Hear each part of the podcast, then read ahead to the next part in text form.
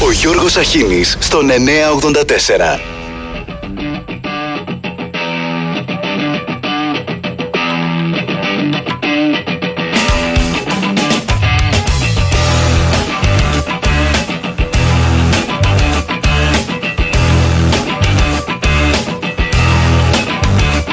Γίναμε σκλάβοι δεκατή πάκων που τον πλανήτη το κρεμάνε σαν βρελόκ Θερίζουν πλούτη και σπέρνουν πείνα Θέλουν να βρουν αυτήν αίμα στη ρουτίνα Μοιάζονται τόσο για τα παιδιά σου. Τους ψηφοφόρους που έχεις μέσα στη κοιλιά σου Θα τους σπουδάσουν, δουλειά να πιάσουν Και με ρουσφέτια υποκλήσεις να χορτάσουν. Μα εγώ θα ζήσω μέσα στη μέρα Θέλω τα χέρια να σηκώνω στον αέρα. Θέλω τον ήλιο και οξυγόνο Και αυτό το μέλλον με ελπίδα να ανταμώνω Θέλω οξυγόνο, θέλω να ζήσω Θέλω να ζήσω, θέλω να ζήσω. Κι άμα τα πάρω, θα πάρω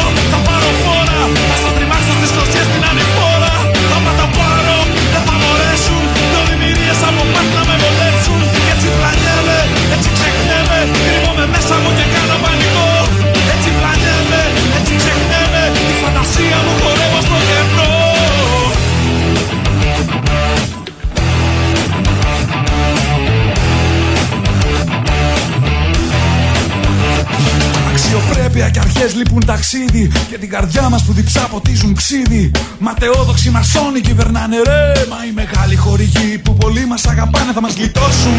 Είναι σπουδαίοι. Θα μας αφήσουν να ρημάξουμε στα βράχια τελευταίοι. Δημοκρατία και αξιοκρατία πλέον πολλούνται σε πανέργεια, σε ευκαιρία. Μα εμείς πονάμε αυτόν τον τόπο. Σφίγγουμε δόντια και λουριά για την Ελλάδα, ρε γαμότο. Νομίζουμε ποτέ δεν θα μιλάμε.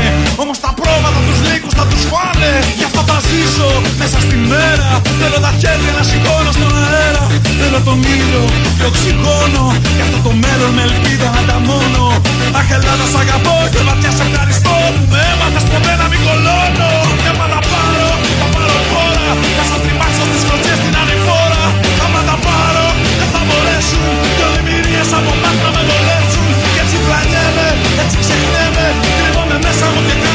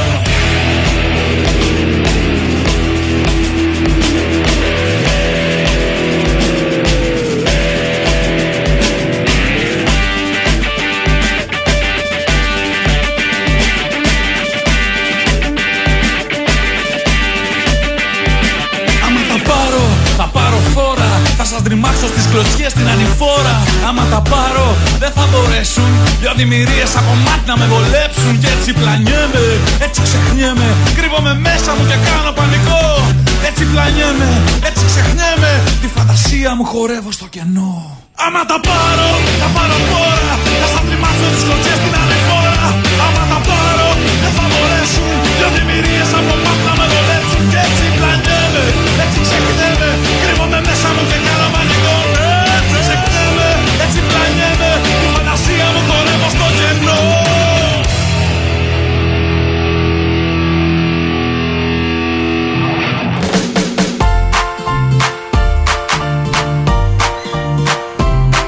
Καλημέρα, καλημέρα. Τρίτη 15 ο μήνας. Ποια είναι αυτή η χώρα που είναι μπανανή αλλά δεν βγάζει ούτε μπανάνες; Ο Ευρών αμυφθήσεται. Γιατί άμα πηγαίνει στις αντλίες καυσίμων σε πιάνει τρέλα με την τιμή τους. Επισκέπτεσαι το σούπερ μάρκετ με ή χωρίς καλάθι νοικοκυριού, σου έρχεται κόλπος. Ανοίγεις το λογαριασμό ρεύματος και βρίσκεσαι ξαφνικά σε προεμφραγματική κατάσταση. Ο λογαριασμός του ρεύματος είναι μια ιστορία που τίνει να ξεχαστεί, παιδιά. Αλλά τα κατραπακίδια έρχονται το ένα πίσω από το άλλο. Θα πας να παραγγείλεις πετρέλαιο θέρμανσης, μάλλον οξυγόνο και κομπρέσες για να συνέλθεις από το σοκ όπως ο αδερφός της Κατερίνας προχθές. Να μην σας πω για το πέλετ. Α, οι φωτισμένοι που βάλαν πέλετ Κουνελοτροφή δηλαδή Ας πρόσεχαν Και τα καυσόξυλα είδος προς εξαφάνιση. Άιντε και ανοίγει το χαζοκούτι. Μεσημεριάτικα. Να πεις θα χαλαρώσω. Και γίνεται ρε παιδιά. Όχι δεν γίνεται της υποκλοπής Στα μεσημεριανά. Έχεις μαστροπούς ανηλίκων Μητέρες δολοφόνοι τέκνων. Πατέρες δολοφόνοι τέκνων. Μητέρες κατά πατέρων, πατέρες κατά μητέρων. Παιδόφιλοι, βιαστές, μαχαιρώματα μαθητών και λίγο πάτσι. Το ξεχάσαμε κι αυτόν, ε. Τι γίνεται με το οικονομικό έγκλημα εκεί; Πας το βράδυ. Α, εκεί έχεις α, όλη τη βεντάλια. Υποκλοπές υπουργών, συζύγων, πολιτευτών, καλλιτεχνών, Πλην της Βάνας που πήγε στο Μέγαρο Μαξίμου και συζητήσαν και βρήκαν λύσεις με τον Πρωθυπουργό. Η Βάνα η Μπάρμπα. Μετά έχεις κάτι από μίζες, κάτι από απευθείας αναθέσεις, κάτι με μπόλικο πληθωρισμό. Βάλει τι απειλές πολέμου. Βάλε το ότι η απομονωμένη Τουρκία είναι το πεδίο που συναντιέται ο αρχικατάσκοπος των Ρώσων με τον αρχικατάσκοπο των Αμερικανών. Τόση απομόνωση. Γενικώ πάμε καλά.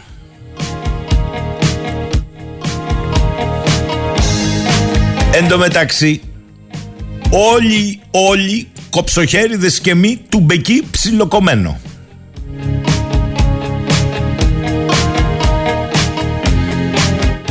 Να μην σας πω, να μην το ξεχάσω. Ω, ανακαλύψαμε τις εξορίξεις των υδρογονανθράκων και σε τρία χρόνια είμαστε Σάουδη Αράμπια. Πόσα χρόνια σκάβεται το μετρό στη Θεσσαλονίκη, 20. Καλά.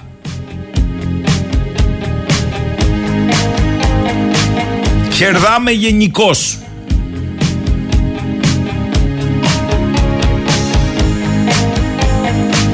Μου λέει ο φίλος ο Κωστής, Γιώργη, καλημέρα. Να λέει ένα ερώτημα που δεν ακούστηκε μετά το φιάσκο με την Emirates, AIP, CAA κτλ. Πόσα χρήματα θα πληρώσουμε στην αεροπορική εταιρεία για χαμένα καύσιμα, διαφυγόντα κέρδη κτλ.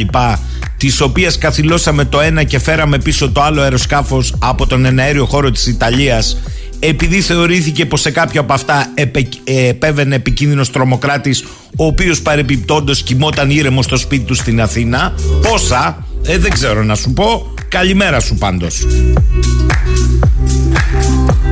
Ο Περικλής λέει μικρός στα καλοκαίρια στο χωριό της μαμάς έτρωγα ένα τσαμπί την ημέρα από τις νοστιμότατες μπανάνες Κρήτης. Παν και αυτές καλημέρα Γιώργη να έρθεις στην Άρβη δεν πάνε να έρθεις.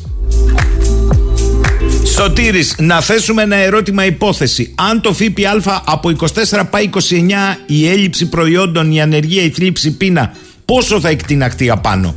Είναι μια πολύ απλή υπόθεση ώστε να απαντήσει κανείς τι θα συνέβαινε με ένα ΦΠΑ στο 4%. Όνειρο ζω, σωτήρι μου, με ξυπνάτε.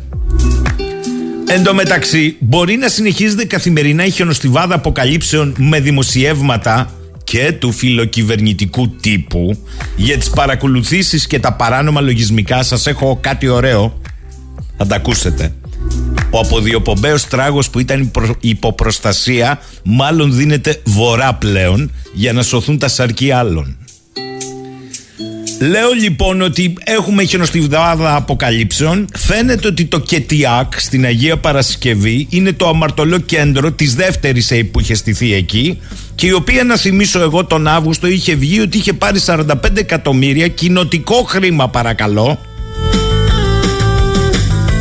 Για λογισμικά λέει κυβερνοασφάλειας. 45 εκατομμύρια. Υπολογίστε ότι ήταν 150.000 η δεκάδα της παρακολούθησης 3.000 άτομα είναι 45 εκατομμύρια. Παρ' όλα αυτά, ο Πρωθυπουργός χθες στην Πολιτική Επιτροπή της Νέας Δημοκρατίας δήλωσε πως και διώκεται και παρακολουθείτε. Άλλη όρεξη δεν είχα να παρακολουθώ, λέει, υπουργούς, τη συζύγους και καλλιτέχνες. Και είπε και για τα κέντρα εκείνα που του κάνουν πόλεμο και θέλουν να τον πιέσουν, αλλά δεν κτλ. κτλ. Υπάρχουν και τα άλλα τα καλά κέντρα τα οποία βεβαίως να τα υποστηρίξουμε. Το επιχειρήν το καλό μαζί του. Το επιχειρήν το κακό απέναντί μας. Είπε και το άλλο ότι σε ένα υπαρκτό γεγονός τα παράνομα λογισμικά δεν μπορούν να στείνονται συσκευωρίες. Μάλιστα. Και τόνισε με έμφαση. Κάποιοι εξωθεσμικοί μας δείχνουν τα δόντια τους. Αλλά εμείς οι νοδημοκράτες δεν μασάμε. Ερώτηση. Όταν τρώνε οι νοδημοκράτες θέλει να πει ο Πρωθυπουργός δεν μασούν την τροφή, την καταπίνουν αμάσιτη. Κάτι δεν πάει καλά εδώ επικοινωνιακά. Οι εξωθεσμικοί λέει μας δείχνουν τα δόντια τους. Ωραία, αυτό το καταλάβαμε. Τα συμφέροντα. Πού ήταν 3,5 χρόνια ο ΕΟ, αλλά εμείς οι νοδημοκράτες δεν μασάμε. Τι εννοεί με αυτό ο Πρωθυπουργός, Ότι οι φίλοι μέλη και οπαδοί της Νέας Δημοκρατίας καταπίνουν αμαστά. Άλλο έπρεπε να πεις εδώ. Μας δείχνουν τα δόντια τους να πάρουν οδοντόβουρτσα για να υπονοήσω ότι είναι βρώμικα. Μας δείχνουν τα δόντια τους, αλλά εμείς δεν καταλαβαίνουμε από τέτοια. Το δε μασάμε. Αχ, Παναγία μου, αχ. Λοιπόν, σας έχω το καλό τώρα. Προσέξτε. Μέχρι χθες όλοι φωτογραφίζαν τον αποχωρήσοντα γενικό γραμματέα της κυβέρνησης, τον κύριο Γρηγόρη Δημητριάδη. Αλλά όλοι λέγαν ότι μετά την απαραίτησή του Παύλα Ποπομπή, παρέτηση ήταν, αλλά βαφτίστηκε μετά από Πομπή, υπάρχει και ένα μίνιμουμ προστασίας του πολιτικά. Ότι για λόγους πολιτικής ευθυξίας παρετήθηκε και τίποτε άλλο. Ανέλαβε δηλαδή μία ευθύνη που δεν το αναλογούσε αυτό λέει, αλλά ήταν παρετηθής για λόγους ευθυξίας. Αυτά μέχρι χθες. Διότι από χθες Προφανώς για να γλιτώσουν άλλοι το σαρκείο, άρχισε το δόστον βορρά. Εξηγούμε. Κύριο άρθρο σε αγαπημένη αντικυβερνητική δεν τη λες εφημερίδα την καθημερινή. Τίτλος Υπόθεση υποκλοπών Η πτώση ενός κλειδοκράτορα Θέλω να το διαβάσω γιατί είχε ενδιαφέρον να δείτε πώς οι μαργαρίτες σιγά σιγά μαδάνε. Σας διαβάζω. Η διαδρομή του Γρηγόρη Δημητριάδη από τα χρόνια της αντιπολίτευσης έως την 5η Αυγούστου αυτό σημαίνει ότι κάνουν μια ε, οπισθοχώρηση του να πούν όλη τη διαδρομή που σήμαινε τον παραπλησμό του. Ο Γρηγόρης Δημητριάδης είναι μια περίπλοκη προσωπικότητα γράφει καθημερινή στο κύριο άρθρο που βρέθηκε από τη θέση του δεύτερου ισχυρότερου ανθρώπου στη χώρα στο επίκεντρο της υπόθεσης των υποκλοπών. Άνθρωπος με πολλά χαρίσματα, πολύ ευφυής, ορισμένες φορές διαβολικά ευφυής, μεγάλωσε στο Μητσοτακέικο και απέκτησε στη διαδρομή μια στενή σχέση με το θείο του Κυριάκο. Από μικρό ήταν ένα παιδί με έντονη αλλά και δύσκολη, αν όχι εκρηκτική προσωπικότητα, που τον έφερε σε σύγκρουση με το οικογενειακό του περιβάλλον. Του άρεσε πάντοτε να αναφέρεται στον παππού Μητσοτάκη, το κορνιζαρισμένο πορτρέτο του οποίου δέσποζε στο γραφείο του και να τονίζει τα κριτικά χαρακτηριστικά της οικογένειας. Για παράδειγμα, μία από τις αγαπημένες του φράσεις ήταν το «εμείς φοράμε παντελόνια», που το έλεγε σε όποιον συναντούσε για πρώτη φορά. Ο Δημητριάδης βρέθηκε κοντά στο θείο του όταν εκείνος έγινε αρχηγός της Νέας Δημοκρατίας αναλάμβανε ειδικές αποστολές, έκανε το casting ανθρώπων που προορίζονταν για ευαίσθητες θέσεις και καταγινόταν σε ένα βαθμό με ζητήματα ασφάλειας. Και συνεχίζει η καθημερινή. Λίγο πριν από τις εκλογές, ετέθη το ερώτημα ποιος θα ήταν ο ισχυρός άνδρας δίπλα στον επόμενο πρωθυπουργό. Διατυπώθηκαν πολλές και ισχυρές αντιρρήσεις από το περιβάλλον του πρωθυπουργού για την άνοδο του Δημητριάδη σε ένα ρόλο επιτελάρχη. Αντίπαλο δέος εκείνη την περίοδο ήταν κυρίως ο Τάκης Θεοδωρικάκος που είχε χειριστεί την επικοινωνία και την προεκλογική καμπάνια. Ο κύβο ερήφθη όμως υπέρ του ανιψιού. Λέγεται ότι κρίσιμο ρόλο στην απόφαση έπαιξαν κάποιες πληροφορίες που προσκόμισε σε σχέση με παρακολουθήσεις τελεχών του επιτελείου Μητσοτάκη από την κυβέρνηση του ΣΥΡΙΖΑ. Και συνεχίζει η καθημερινή. Συνομιλητής του που τον είχε συναντήσει μετά τις εκλογές στο νέο του γραφείο, θυμόταν ότι επιδείκνυε μια στίβα από βιβλία πολιτικής στρατηγικής που είχε στο γραφείο του, με την επισήμανση ότι ο ίδιος έχει τρέξει όλες τις εκστρατείες του Κυριάκου, αφού πρώτα είχε διαβάσει όλη τη σχετική βιβλιογραφία. Από εδώ αρχίζει το ξεφλούδισμα. Ο Δημήτριάδης, λέει η καθημερινή, πολύ γρήγορα πήρε πάνω του όλα τα ζητήματα εσωτερικής και εξωτερικής ασφάλειας. Όλες οι πληροφορίες περνούσαν από αυτόν, όπως και οι σχέσεις με ξένες υπηρεσίες, η συνεργασία με την ΕΕΠ, τον ε, ΓΕΘΑ και βεβαίως, τον αρχηγό του στρατού δηλαδή, την ελληνική αστυνομία. Οι επιλογές των προσώπων σε θέσεις κλειδιά στις υπηρεσίες ασφαλείας ήταν αποκλειστικά δικές του, με τον Πρωθυπουργό να του είχε αναθέσει όλη την ευθύνη. Βλέπετε. Εντός του Μαξίμου επικράτησε πλήρως ελέγχοντας τη ροή των πληροφοριών και το ποιος έχει πρόσβαση στον Πρωθυπουργό. Κανείς άλλος δεν ήθελε ή δεν μπορούσε να χειριστεί την γάμα των ειδικών υποθέσεων που χειριζόταν ο Γρηγόρης, σχολίαζε άνθρωπος που βρέθηκε την ίδια περίοδο στο κέντρο των αποφάσεων. Και συνεχίζει η καθημερινή.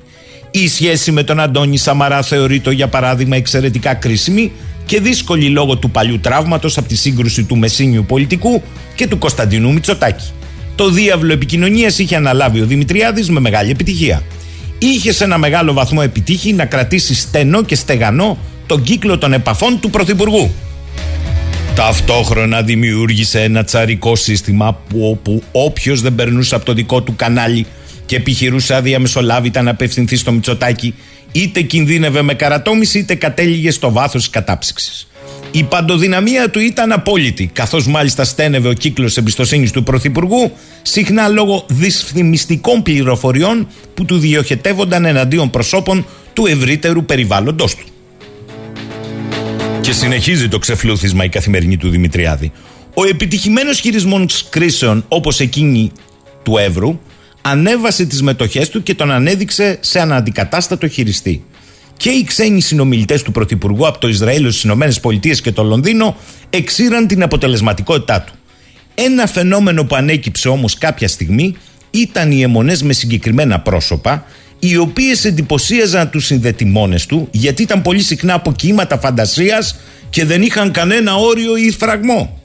Άλλοτε κολούσε με το δένδια, Προσέξτε τι ονόματα έχει επιλέξει η καθημερινή. Άλλοτε με το Χατζηδάκι, άλλοτε με το Χρυσοχοίδη και τον Κικίλια, άλλοτε με άλλους μη πολιτικούς και πολύ συχνά με πρόσωπα του άμεσου περιβάλλοντος του Πρωθυπουργού. Θυμόταν άνθρωπος που συνεργάστηκε στενά μαζί του. Δηλαδή όσοι αναφέρονται στις λίστες. Αυτό μας λέει η καθημερινή. Το πρόβλημα είναι ότι έφτιαχνε απίθανες ιστορίες που τις διηγούνταν όπου στεκόταν, όχι μόνο πίσω από τις κλειστές πόρτες του Πρωθυπουργικού Γραφείου, συνέχισε ο ίδιος άνθρωπος, που βρέθηκε στο στόχαστρο του Δημητριάδη χωρίς να μπορεί να καταλάβει το γιατί. Όταν κάποιος ρωτούσε επίμονα, Μα τι είναι αυτά που λέτε για τον Χ, εκείνος απαντούσε κλείνοντας το μάτι, Ξέρω εγώ τι λέω. Το απόγειο της προσωπικής του επιρροής ήταν σύμφωνα με διαφορετικές πηγές οι αλλαγές στο κυβερνητικό σχήμα τον Αύγουστο του 2021 που αποτελεί ουσιαστικά το μόνο ανασχηματισμό της θητείας Μητσοτάκη. Δηλαδή η καθημερινή λέει τον έκανε ο Δημητριάδης.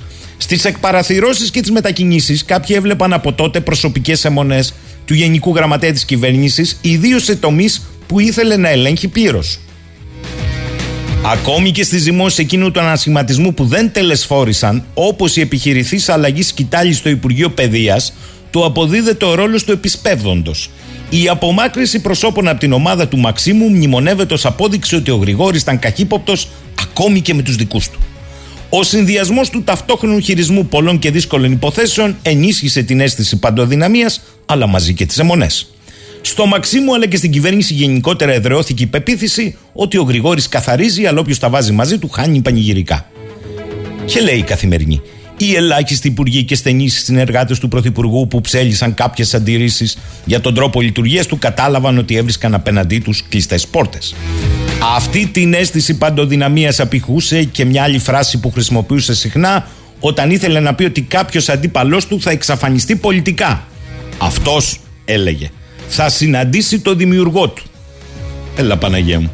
Όπως σχολίαζε άνθρωπος που συνεργάστηκε μαζί του, αυτό ήταν το πρόβλημα. Είχε δει πολλές ταινίες στις οποίες οι πρωταγωνιστές μιλούσαν με αυτούς τους όρους και ήταν σαν να θέλει να το ζήσει. Κανείς πάντως δεν μπορούσε να φανταστεί μέχρι εκείνο το πρωινό της 5η Αυγούστου ότι ο Μητσοτάκης θα κυβερνούσε χωρίς έναν Δημητριάδη στην μηχανή του. Και κανείς δεν έχει μάθει μέχρι σήμερα τι ακριβώς είπαν οι δύο άντρες όταν κλείστηκαν στο γραφείο του Πρωθυπουργού για περίπου 45 λεπτά. Και καταλήγει η καθημερινή. Σήμερα οι σχέσεις είναι ψυχρές. Συνεργάτες του Πρωθυπουργού υποστηρίζουν ότι τον έχει εκπλαγεί από όσα έχει μάθει από τον Αύγουστο, α δεν ήξερε, έως σήμερα για διάφορες δραστηριότητες για να κρυβεί πληροφορίες κι άλλα. Ο Δημητριάδης δηλώνει πικραμένος, κυρίως από όσου ευεργέτησε, όπως συχνά τονίζει, ενώ θεωρεί δύο-τρία άτομα του στενού πρωθυπουργικού περιβάλλοντος υπεύθυνα για την απομάκρυνσή του. Στο Πρωθυπουργικό Γραφείο υπήρχε προσδοκία ότι θα περνούσε κάποια περίοδο περισυλλογή και απομάκρυνση από την πιάτσα. Ο ίδιος δεν δείχνει καμία τέτοια διάθεση και όπως λέει με κάθε ευκαιρία, εγώ δεν είμαι τέτοιος τύπος, δεν θα εξαφανιστώ. Σας το έχω πει, φοράω παντελόνια. Σας κούρασα λίγο, αλλά αυτό το δημοσίευμα της καθημερινής δεν είναι λαγός. Είναι και προειδοποιητικό, μην πεις τίποτα. Και είναι ο αποδιοπομπαίος τράγος πλέον. Το θέμα είναι ο ίδιος τι θα κάνει. Λέτε αυτά να είναι υπερβολικά, ε, να τα να σκέφτονται οι δημοσιογράφοι. Θα πάμε σε διάλειμμα ακούγοντας έναν δημοσιογράφο ο οποίος ασχολείται ένα χρόνο τώρα με την έρευνα στο θέμα των παράνομων λογισμικών. Σε μία δημόσια εμφάνισή του πρόσφατα μίλησε για τον τρόπο που ο ίδιος παρακολουθούνταν ενώ έψεχνε τις παρακολουθήσεις. Είναι ο κύριος Τάσος Τέλογλου. Για ακούστε το ηχητικό και θα μου πείτε αν δεν συναρμόνουν όλα. Όταν ε, ε, είχε προχωρήσει αρκετά η έρευνα, ε, κάποιος, ε, κάποια πηγή μου έφερε ένα δέντρο το οποίο είμαστε τέσσερις από τους συναδέλφους που κάναμε την έρευνα και 60 υποψήφιες πηγές. Και το δέντρο αυτό δήλωνε πότε συναντιόμαστε με μία από τις 60 υποψήφιες πηγές κάτω από κοινή κεραία. Και αυτή τη δουλειά την έκανε η Εθνική Υπηρεσία Πληροφοριών, το όνομα της Εθνικής Ασφάλειας. Το, ο απλός τρόπος λοιπόν, αυτό που κάναμε λοιπόν σχεδόν αμέσως, τουλάχιστον οι πιο παλιοί από εμά, ήταν αφήναμε το τηλέφωνο σπίτι μας. Δεν παίρναμε καθόλου το τηλέφωνο μαζί. Δηλαδή ε, ήταν, η λογική ήταν να τυφλώσεις αυτόν που επιδιώκει να πάρει αυτά τα μέτρα. Να μην βλέπει που είσαι που εργαζόμασταν αναλογικά ας πούμε. Δηλαδή πηγαίναμε σε ένα σημείο, λέγαμε σε κάποιον τρίτο ότι το ραντεβού θα γίνει την επόμενη Τρίτη στις 9.30 σε αυτό το σημείο, συνθήκες περίπου Ανατολικού Βερολίνου ή, ή Αθήνας του 1973 και το ραντεβού γινόταν σε 9.30 μετά από μια εβδομάδα. Με τον άνθρωπο αυτόν στον οποίο πήγαινε ο τρίτος. Υπήρξαν και άλλα τέτοια. Α πούμε, η Διεύθυνση Πληροφοριών της Αστυνομίας, το περίφημο Περιστέρι, επιχείρησε σε μένα προσωπικά να μου βάλει ηλεκτρονικό πομπό στο αυτοκίνητο, τον καράζ που το στάθμευα. Στις 27 Μαου στο Κολονάκι, άρπαξε έναν άντρα της Υπηρεσίας Εσωτερικών Υποθέσεων της Ελλάδα που με ακολουθούσε σε ραντεβού. Ήταν φανερό λοιπόν σε εμάς που συμμετείχαμε σε αυτή την έρευνα ότι η έρευνα αυτή ενδιέφερε πρωτίστως το κράτος. Το κράτος ήταν εκείνο που χρησιμοποιούσε το σύστημα. Διότι σε διαφορετική περίπτωση θα μας ακολουθούσαν ιδιώτες. Δεν θα μας ακολουθούσε το κράτος.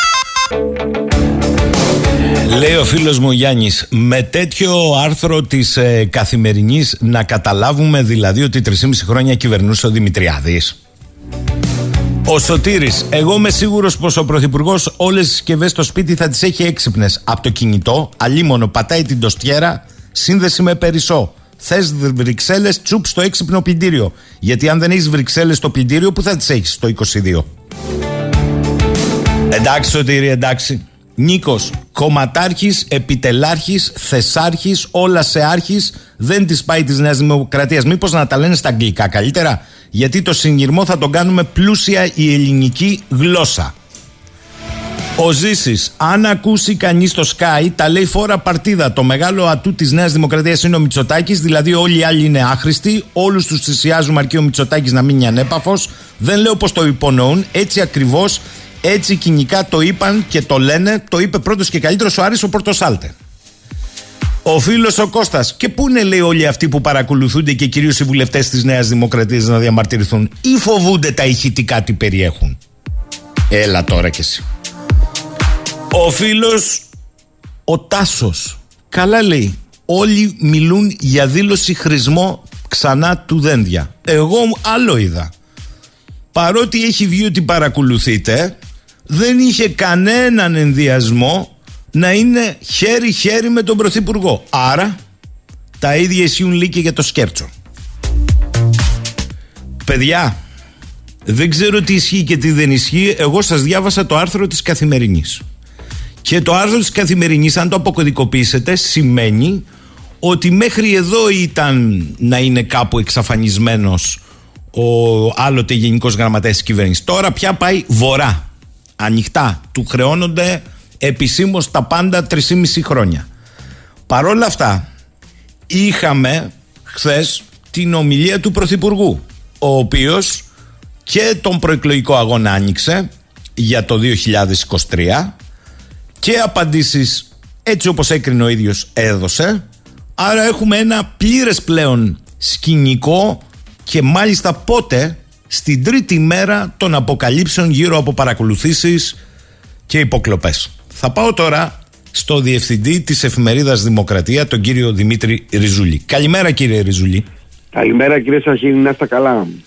Κύριε Ριζούλη, καταρχάς θέλω να σας ρωτήσω, γιατί είναι προφανές ότι είναι ένα κλίμα τοξικό ούτως ή άλλως, όχι μόνο στην πολιτική ζωή, αλλά θα έλεγε κανείς δηλητηριάζει όλη τη χώρα.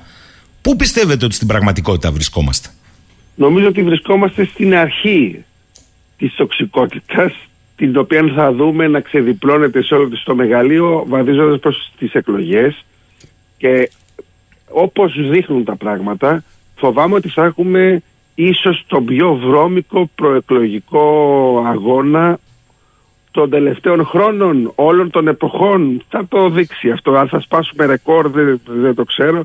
Είναι πάρα πολύ πιθανό πάντως να συμβεί.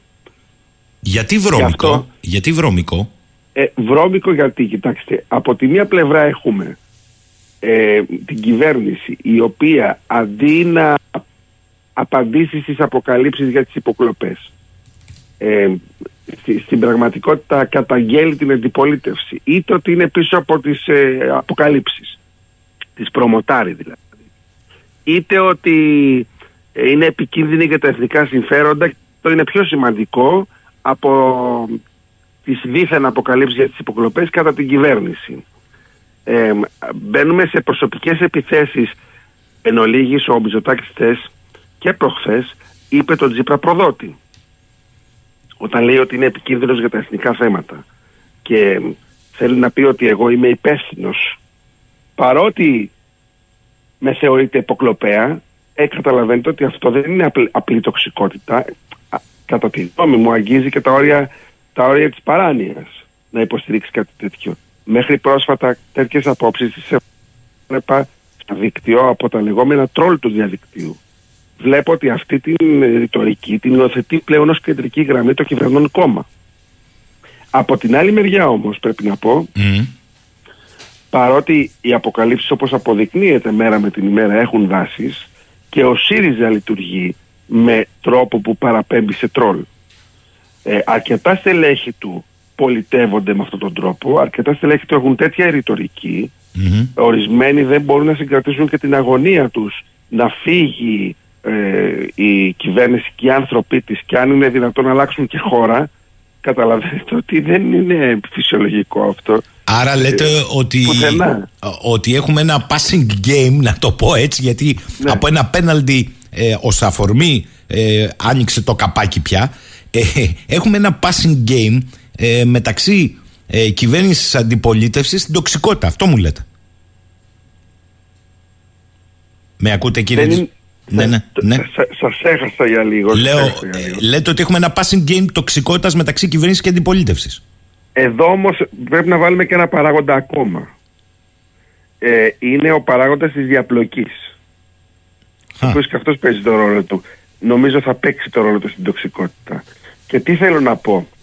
Ξέρετε, ξαφνικά βλέπουμε ανθρώπους που ήταν εκ των έσω, να το θέσω κάπως έτσι, να δίνουν εμφανώς ή αφανώς, παρασκηνιακά, σοβαρές πληροφορίες για πράγματα περίεργα, παράξενα για σκάνδαλα και είμαι βέβαιος ότι βαδίζοντας προς τις εκλογές θα δούμε κι άλλα σκάνδαλα σοβαρά να βγαίνουν, ενώ πέραν του θέματος των υποκλοπών.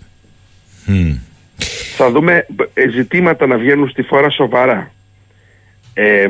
αυτό έχει να κάνει με παλαιούς φίλους του κ. Μητσοτάκη, συνοδοιπόρους ή συνεργάτες, μεταξύ των οποίων τοποθετώ και τον κύριο Μαρινάκη, που τώρα έχουν περάσει στην απέναντι όχθη. Ξέρουν όμως πρόσωπα και πράγματα. Και αυτοί και οι συνεργάτες τους. Κάποιοι μάλιστα κλείστηκαν και να τα υλοποιήσουν ορισμένα από αυτά τα πράγματα. Επομένως υπάρχουν χαρτιά και άσχη στο μανίκι. Ένα το κρατούμενο. Δεύτερον, πείτε μου σε τι εκλογές πάμε; Με την υποψία έστω ότι υπάρχει υλικό που μπορεί να φέρνει σε δύσκολη θέση πολιτικά πρόσωπα. Υλικό από τις παρακολουθήσεις εννοώ. Πώς θα πάμε στις εκλογές έτσι; Με την υποψία ότι μπορεί να έχουμε απορρός βίντεο, γιατί κυκλοφορούν όλα αυτά, μέχρι δεν ξέρω τι άλλο. Δεν είναι δηλητηριασμένη ήδη η ατμόσφαιρα εκ των προτέρων. Έχετε δίκιο κύριε Ριζουλή. Εδώ μου γράφουν σήμερα ακροατές, γιατί έχουμε και ένα διάλογο καθημερινά με τους ακροατές, ότι προξενεί εντύπωση ότι στο εσωτερικό, για παράδειγμα, του κυβερνώντος κόμματος και πρόσωπα που φέρονται να παρακολουθούνται, αλλά και άλλα πρόσωπα που ενώ μουρμουρίζουν κατά τις πληροφορίες για το κλίμα, δεν βγαίνουν ανοιχτά να πούν δύο λόγια και μου λένε μήπως τους κρατάει κάποιος με ηχογραφήσεις; Υπάρχει αυτό το ε. ενδεχόμενο και ρωτώ εσάς, γιατί στο τρίγωνο της αμαρτίας στην Αθήνα είστε. Οπότε, όχι εντός του τριγώνου, αλλά από εκεί παίρνετε πληροφορίες. Γι' αυτό σας ρωτώ.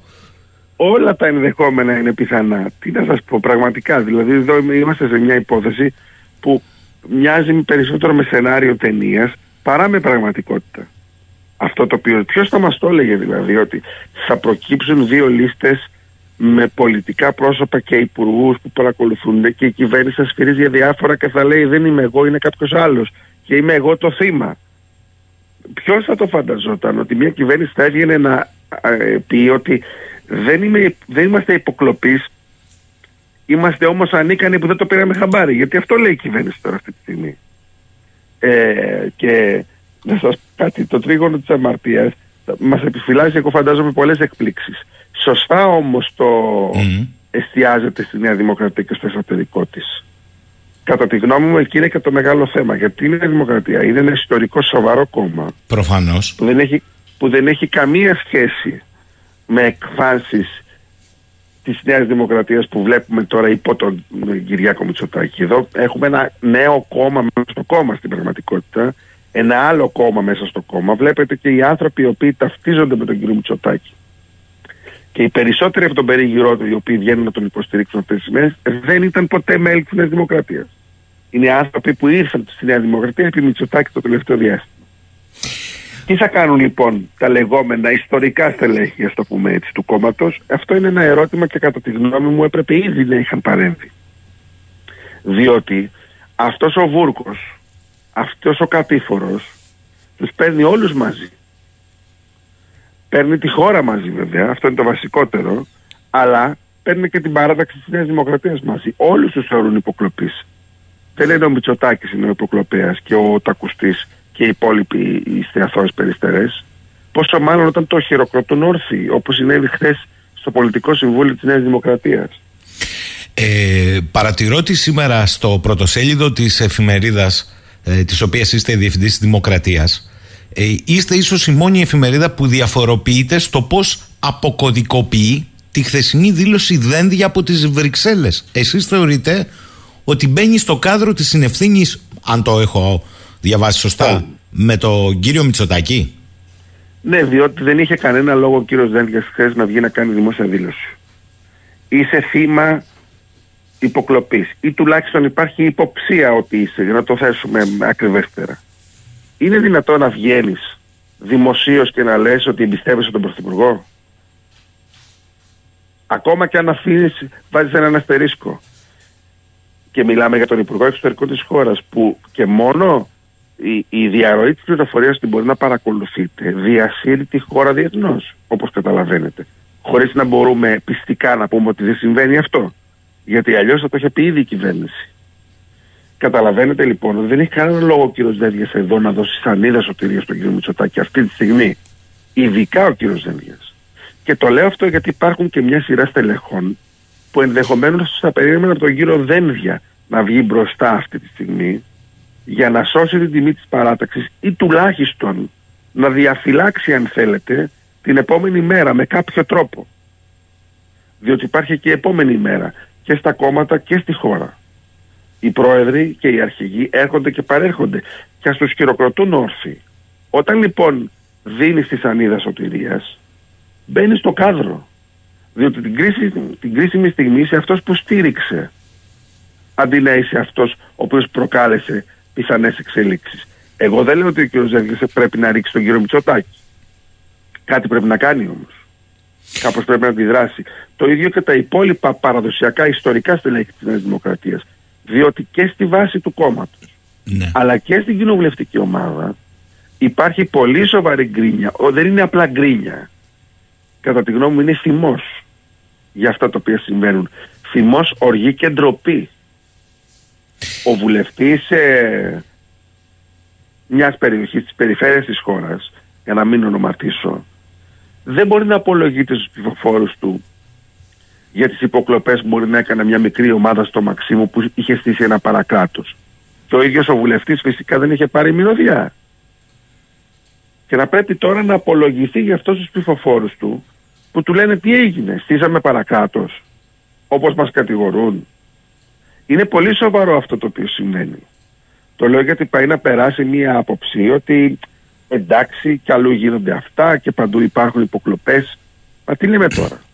Κοιτάξτε, ε, το βασικό είναι ότι οι υποκλοπές δεν αγγίζουν το ελληνικό σπίτι που αυτή τη στιγμή έχει τα βάσανα της ακρίβειας, το καλάθι του νοικοκυριού, την ενέργεια και όλα αυτά. Ε, εάν το ακούσετε έτσι, γιατί είστε έμπειρος ε, συντάκτης και πολιτικός συντάκτης κύριε Ριζουλή, ε, ακούγεται ότι είναι έτσι. Όμως δεν θα πρέπει ο κάθε ένας μας να αναλογιστεί ότι πίσω από αυτό το καλάθι, την ακρίβεια και την ενέργεια κρύβονται αποφάσεις που ενδεχομένως, μένει να αποδειχτεί, ήταν απόλυτα ελεγχόμενες και ελέγξιμες.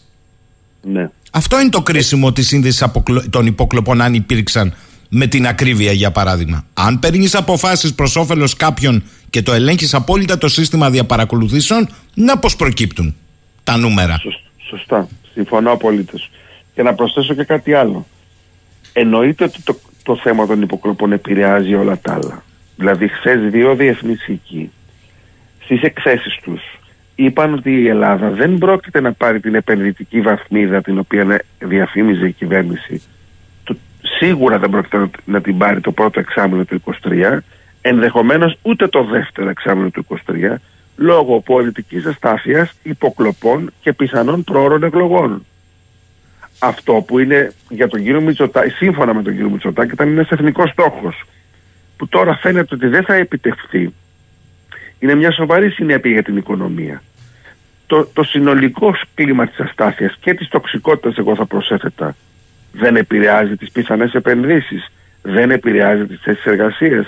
Δε- ε- Είναι μια λυσίδα αυτά τα πράγματα. Είναι ανόητο να λέμε ότι εντάξει το θέμα των υποκλοπών είναι με ένα, ένα ζήτημα που δεν αφορά τον κόσμο. Φυσικά και τον αφορά τον κόσμο γιατί θα έχει επίπτωση ακόμα και στην τσέπη του. Θα έχει επίπτωση στα πάντα. Και επίσης, κανένας δεν πρέπει να υποτιμάει τις δημοκρατικές ευαισθησίες του ελληνικού λαού. Καλά, Θεωρώ μέγας σε σφάλμα. αυτό έχετε δίκιο. Έχετε, είναι κάτι που, που όλοι οι πολιτικοί, εγώ δεν ξέρω, το αφήνουν ε, κατά πώς τους βολεύει ε, προς χρήση. Έτσι, Ναι. έχετε απόλυτο Έτσι. δίκιο. Θέλω να σας ρωτήσω, αντιλαμβάνεστε από τα, και από τα χθεσινά λεγόμενα του Πρωθυπουργού ότι οι εκλογές μπορεί να έρθουν πιο μπροστά από τα σενάρια Μάιος, Ιούνιος και όταν λέω πιο μπροστά ε, εντάξει, πάμε για, το, για 3,5 χρόνια διακυβέρνηση. Τώρα το πόσο πρόορε θα είναι, ήθιστε στην Ελλάδα, όπως ξέρετε, τετραετία να μην ολοκληρώνεται, αλλά εδώ θα πατήσουμε στα 4 χρόνια. Τώρα το βλέπετε, ας πούμε, Ιανουάριο, Φεβρουάριο, άκουσα και κάτι τρελό μέσα στα Θεοφάνια. Σιγά μην έχουν προεκλογικές κινήσεις μέσα στι γιορτές. Όποιος το τολμήσει αυτό, τότε να δείτε μαύρο που έχει να φάει. Αλλά. Ε, Με Άι Βασίλειδε υποψήφιε βουλευτέ.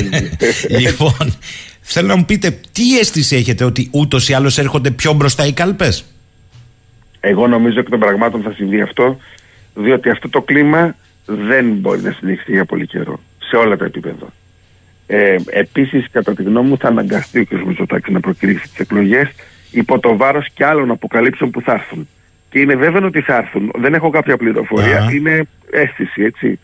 Είναι βέβαιο ότι θα έρθουν γιατί φαίνεται ότι το ζήτημα των υποκλοπών έχει μεγάλες ουρές, πρώτον. Και δεύτερον, πλέον ο, ο κ. Μητσοτάκη, όπως σας έλεγα πριν, έχει βάλει απέναντί του και μεγάλα συμφέροντα και μεγάλους μηντιακούς ομίλους, με πρώτο τον όμιλο Μαρινάκη. Όταν λοιπόν πλέον σε πολεμά ένα κανάλι και δύο εφημερίδες που μέχρι πρώτη σε στήριζαν, δεν ξέρω πόσο εύκολο είναι να αντέξεις σε αυτή την κριτική. Συν την κριτική όλων των υπολείπων που υπήρχαν από πριν. Των λίγων βέβαια, αλλά υπήρχαν και από πριν.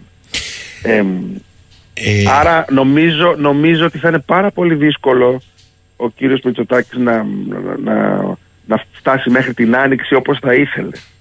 Θα αναγκαστεί κατά τη γνώμη μου και υπό το βάρος των δημοσκοπήσεων που θα όλο και θα χειροτερεύουν να προκηρύξει τις εκλογές το συντομότερο δυνατόν. Τώρα θέλω να πάμε σε ένα πεδίο στο οποίο η αλήθεια είναι η δημοκρατία έχει μία, θα το πω, στοχοπροσύλωση, παλιά έκφραση, ε, καλώς κατά τη γνώμη μου, την ατζέντα των εθνικών θεμάτων και της εξωτερικής πολιτικής. Δεν υπάρχει ναι. μέρα που να μην... Θέλω να ξεκινήσω ρωτώντας σας αν αυτό το κλίμα με δεδομένα τα ανοιχτά μέτωπα, ιδίως με τη γειτονική μας ε, ηγεσία, είναι κλίμα που θα μπορούσε να γαργαλίσει, να το πω έτσι, ε, την απέναντι πλευρά να κάνει κίνηση. Ναι. Ε, δεν είναι εύκολη απάντηση αυτό το ερώτημα. Καλά, θα είναι ούτως ή άλλως υποθετική. Είναι υποθετική και η ερώτηση, είναι υποθετική και η απάντηση. Αλλά μην ξεχνάμε, οι ένοπλες δυνάμεις λειτουργούν και ευτυχώς με έναν αυτόνομο τρόπο. Και θεωρώ ότι έχουμε και ικανούς ανθρώπους στην ηγεσία των ενόπλων δυνάμεων παρά τα επιμέρους, τα επιμέρους λάθη ή τις αστοχίες τους γιατί είχαμε και μια τέτοια αστοχία από τον ε, κύριο Φλόρο χθες. Αλλά αν θέλετε το συζητάμε αυτό μετά. Δεν είναι εύκολο για την Τουρκία να κάνει κίνηση. Γιατί η Ελλάδα δεν προετοιμάζεται για μια πιθανή επίθεση ή για μια πιθανή προβοκάτσια τους τελευταίους μήνες. Προετοιμάζεται χρόνια τώρα και έχει σχέδια τα οποία είναι, είναι διακομματικά θα έλεγα, είναι, είναι από κυβέρνηση σε κυβέρνηση, δεν αλλάζουν. Πόσο μάλλον όταν το τελευταίο διάστημα εξοπλιστικά, έστω και στα σημεία, γιατί αυτή είναι η πραγματικότητα, έχουμε δυναμώσει, έχουμε αποκτήσει και την ισχύ των Ραφάλ, έστω και δεν έχουν έρθει ακόμα όλα.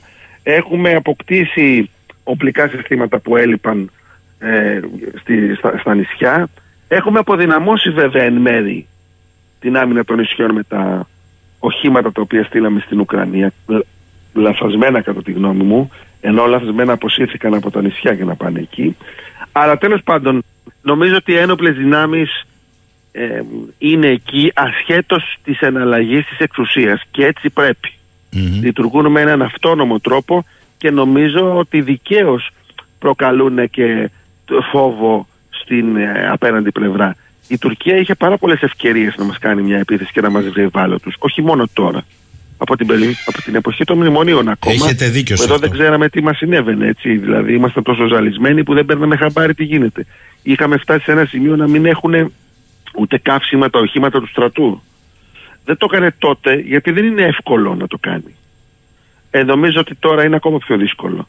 Μπορεί, μπορεί να προκαλέσει ένα θερμό επεισόδιο για επιμέρους ε, κέρδη εντυπώσεις ή για να φανεί ας πούμε ο Ερντογάν μεγάλος και ισχυρός στο λαό του ενόψη εκλογών, αλλά μέχρι εκεί. Ε, πείτε μου σας παρακαλώ πάρα πολύ, μέχρι εκεί. Υπάρχει, καταρχάς, τι εννοούσατε για τον αρχηγό Γεθά, ότι... Ο κύριος Φλόρος έκανε μια δήλωση και είπε ότι αν μας επιτεθεί η Τουρκία θα φέρουμε πίσω τους Πάτριωτ που έχουμε δωρήσει στη Σαουδική Αραβία. Μάλιστα, που έχουμε δανείσει για την ακρίβεια. Ναι, ναι. ναι, δεν είναι δυνατόν να το λέει αυτό, διότι και μάλιστα λέει θα έρθουν λέει μερικές μέρες μετά. Μα με συγχωρείτε τώρα, είναι σοβαρά πράγματα αυτά να τα λέει αρχηγός Γεθά. Θα έχουμε μια επίθεση κατά της χώρας και εμείς θα τρέχουμε μετά από μερικές μέρες να φέρουμε πίσω όπλα τα οποία έχουμε δώσει σε μια άλλη χώρα. Και είναι σοβαρό πράγμα να το λέει αυτό ο αρχηγός Γεθά. Όταν ξέρουμε ότι μια τέτοια σύραξη μπορεί να κρατήσει και λίγες ώρες. Και σε τελική ανάλυση, αν διαβλέπεις τέτοιο κίνδυνο, γιατί δεν είσαι απολύτως θωρακισμένος με ό,τι χρειάζεσαι, ώστε να υπάρχει και αποτροπή του κινδύνου. Ε, λέει ο φίλος μου Γιάννη εδώ, Μήπως έχετε φαγωθεί να ρίξετε το Μητσοτάκι, λες και οι άλλοι τα κάνουν καλύτερα. Η ομογένεια στηρίζει το Μητσοτάκι Γιάννης από Μαϊάμι, κύριε Ριζούλη. Χαίρομαι πολύ που είναι στο Μαϊάμι και δεν τα ζει ο κύριος Γιάννης όλα αυτά. γιατί αν τα ζούσε, πιθανόν να σκεφτόταν με ένα διαφορετικό τρόπο. Δεν έχει, δεν, κοιτάξτε, η, η δημοσιογραφία πρέπει να είναι απέναντι στην εξουσία. Κατά τη γνώμη μου, κάθε δημοσιογράφος έχει χρέος να είναι απέναντι στην εξουσία. Τα ίδια μας λέγανε και επί ΣΥΡΙΖΑ τότε και μας είχαν χρεώσει μάλιστα και τη μεγάλη εκστρατεία που κάναμε κατά της συμφωνίας των Πρεσπών. Ε, έτσι το βλέπουν και οι οπαδοί των κομμάτων. Όταν κάποιος κάνει κριτική, τον βάζουν απέναντι και τον θεωρούν εχθρό. Ο δημοσιογράφος πρέπει να, να, να είναι εχθρός όλων των κομμάτων. Αυτή είναι η γνώμη μου. η ΑΒ είναι. Κύριε Ριζουλή, Ναι. ε, ε, επιμένω λίγο στα εθνικά. Ε, έχει ανοίξει και ίσως επικοινωνιακά μπορεί για κάποιους να έπαιξε ένα ρόλο. Όμως, για να μπα- πάμε και στην ουσία, έχει ανοίξει η ιστορία των υδρογονανθράκων. Πρέπει να σας πω ότι μιλάτε σε ένα ραδιόφωνο που από το 2006 ασχολείται με αυτή την ιστορία ε, συστηματικά.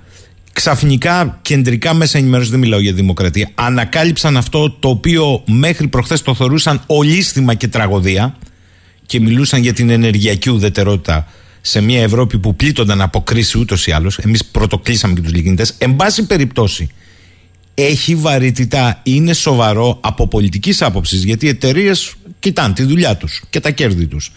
Ή είναι μια τουφεκιά στον αέρα που θα πάει μέχρι τις εκλογές και μετά ξανά θα το ξεχάσουμε; Κοιτάξτε, εμένα το αυτό που μου προκαλεί αισιοδοξία Ναι. και αν θέλετε είναι και το μόνο, γιατί κατά τα άλλα η συγκυρία είναι ύποπτη, είναι η εμπλοκή των εταιριών που είναι σοβαρές εταιρείες και είναι και, και ας πούμε κολοσσοί στο είδος τους. Ε, επομένως, αφού έχουμε εδώ ιδιωτικές εταιρείες μεγάλες, οι οποίες πράγματι ξεκίνησαν τις σεισμικές έρευνες, Μμμ. ε, αυτό μου δημιουργεί την αισιοδοξία ότι μπορεί να προκύψει μια εξέλιξη εάν και εφόσον βέβαια από τις πολιτικές εξέλιξεις επιβεβαιωθεί ότι η επόμενη κυβέρνηση, όποια και αν είναι, θα έχει την ίδια πολιτική βούληση. Ε, Και σα- βεβαίως, εάν και εφόσον είναι και η διεθνή συγκυρία τέτοια. Μμ. Σας ρώτησα όχι τυχαία, διότι οι ειδικοί επί του θέματος λένε ότι η ορθή κίνηση θα ήταν με πρωτοβουλία της κυβέρνησης να δεσμευτούν όλοι διακομματικά, αν το πίστευε και η ίδια η κυβέρνηση, ότι θα έχει μια συνέχεια το πράγμα. Δεν έγινε έτσι όμως. Ναι. Ενδεχομένως, ναι, θα μπορούσε να γίνει και έτσι, αλλά τέλος πάντων, ε, ξέρετε, το, το ζήτημα εδώ ήταν να, ξεκινήσει, να ξεκινήσουν οι έρευνες. Να μπει δηλαδή το νερό. Γιατί τώρα είναι δύσκολο κάποιος να έρθει να τη σταματήσει, ξέρετε. Ενώ και πολιτικά. Ε, επειδή στο ζήτημα των υδρογοναθράκων, το ξέρετε εφόσον το παρακολουθείτε, ε, εδώ και πολλά χρόνια δεν έγινε απολύτως τίποτα.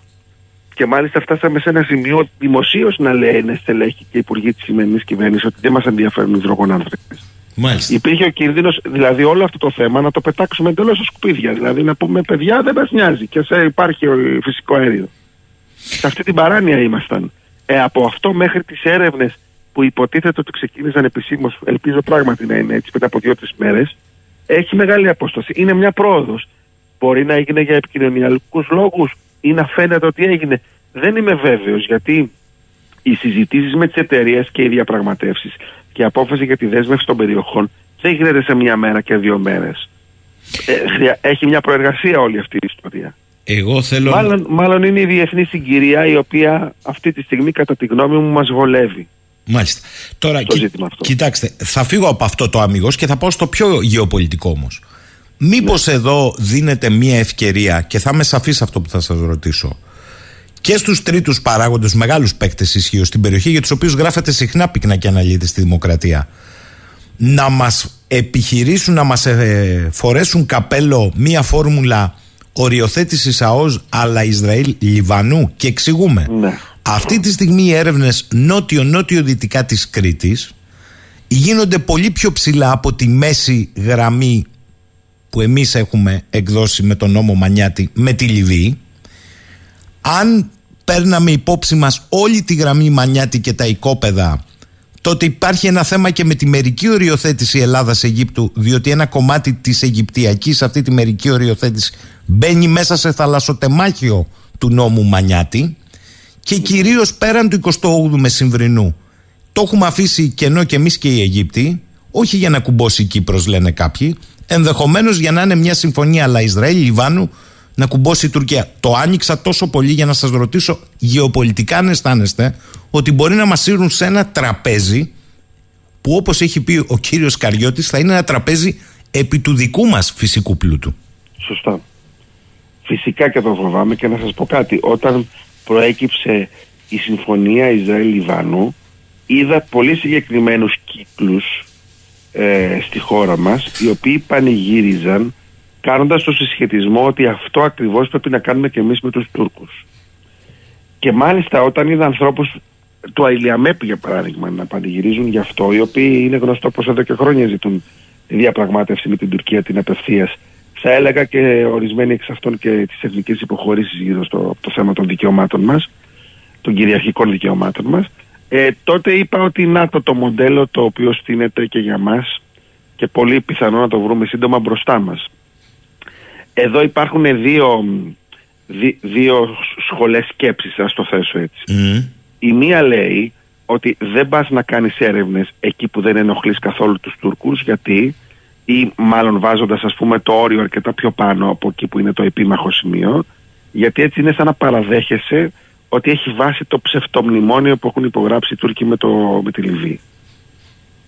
Η δεύτερη σχολή σκέψης, ας το πούμε έτσι, το δεύτερο επιχείρημα, λέει ότι θα κάνω έρευνες ακόμα και εκεί, ε, όχι γιατί αναγνωρίζω το τουρκολιβικό μνημόνιο, αλλά γιατί πρέπει να ξεκινήσω, ρε αδερφέ, τις έρευνες κάποια στιγμή. Δηλαδή, πρέπει να προχωρήσει αυτή η υπόθεση. Είναι εθνικός πλούτος που πρέπει κάποια στιγμή να τον δούμε πώς να τον αξιοποιήσουμε.